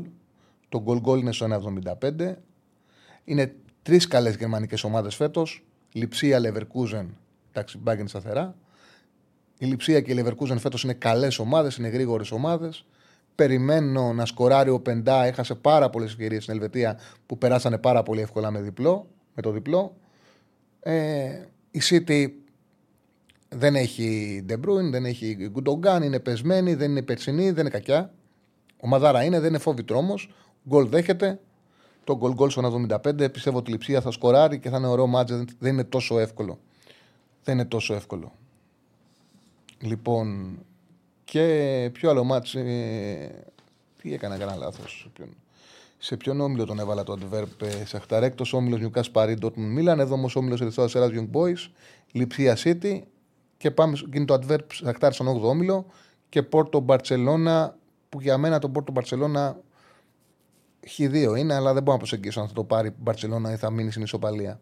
Οι επιλογές μου στοιχηματικά είναι σαν σημεία. Σαν σημεία. Το παρολί μου είναι η νίκη ε, να κερδίσει το χ2 της Μίλαν, Dortmund Μίλαν και να κερδίσει Ατλέτικο Μαδρίτης. Ατλέτικο Μαδρίτης Φέγενοτ Άσο. Στο 1,61 είναι τώρα στο 5,65 είναι σε πτώση, όπως είναι σε πτώση και η διπλή ευκαιρία της Μίλαν. Ήταν, η αποδόση είναι πριν ε, την εκπομπή, τώρα είναι στο 1,53. Επίσης βλέπω γκολ γκολ τα δύο παιχνίδια. Πιστεύω θα έχουν γκολ και η Εντολιψία City θα έχει γκολ και πιστεύω και το, και το Newcastle Paris θα έχει γκολ. Και αυτά τα δύο μάτια θα θεωρώ ότι θα πάνε στο γκολ γκολ. Αυτά για σήμερα. Λοιπόν, η FIFA ανακοίνωσε ότι το Μουντιάλ του 2030, απίστευτο, θα γίνει σε έξι χώρες και τρεις υπήρους. Θα γίνει σε Ουρουγουάη, Αργεντινή, Παραγουάη, Μαρόκο, Πορτογαλία, Ισπανία. Μπορεί να είναι ακριβώς όπως είπε ο φίλος στο ξεκίνημα, δηλαδή ότι θα είναι σε Μαρόκο, Πορτογαλία και Ισπανία και θα γίνουν τα πρώτα παιχνίδια στην Νότια Αμερική. Mm, αυτό είναι. Ναι, άνοιξαν πολύ την, ε, και αυτήν τη διοργάνωση για οικονομικούς λόγους. Φτάσαμε στο τέλος, στι 7.30 είναι μαζί σας ο Ραγκάτσης. Σε 7.30 ανανεώνουμε εμείς κανονικά για αύριο στις 5 το τέλειο pre-game για πριν να δούμε, για να ασχοληθούμε για, να, για το πρώτο διάβασμα για τα μεγάλα παιχνίδια της Πέμπτης. Ε, τα μεγάλα παιχνίδια και της ΑΕΚ με τον Άγιαξ και του ΠΑΟΚ με την ε, και του Παναθηναϊκού στο Ισραήλ με την ε, Μακάμπη και του Ολυμπιακού με την ε, Τοπούλα Σερβία. Είναι πολύ μεγάλα παιχνίδια και τα τέσσερα. Εδώ θα είμαστε να τα συζητήσουμε αύριο, ε, να τα βάλουμε κάτω. Έτσι, το ιδανικό pre-game. Καλή σας νύχτα.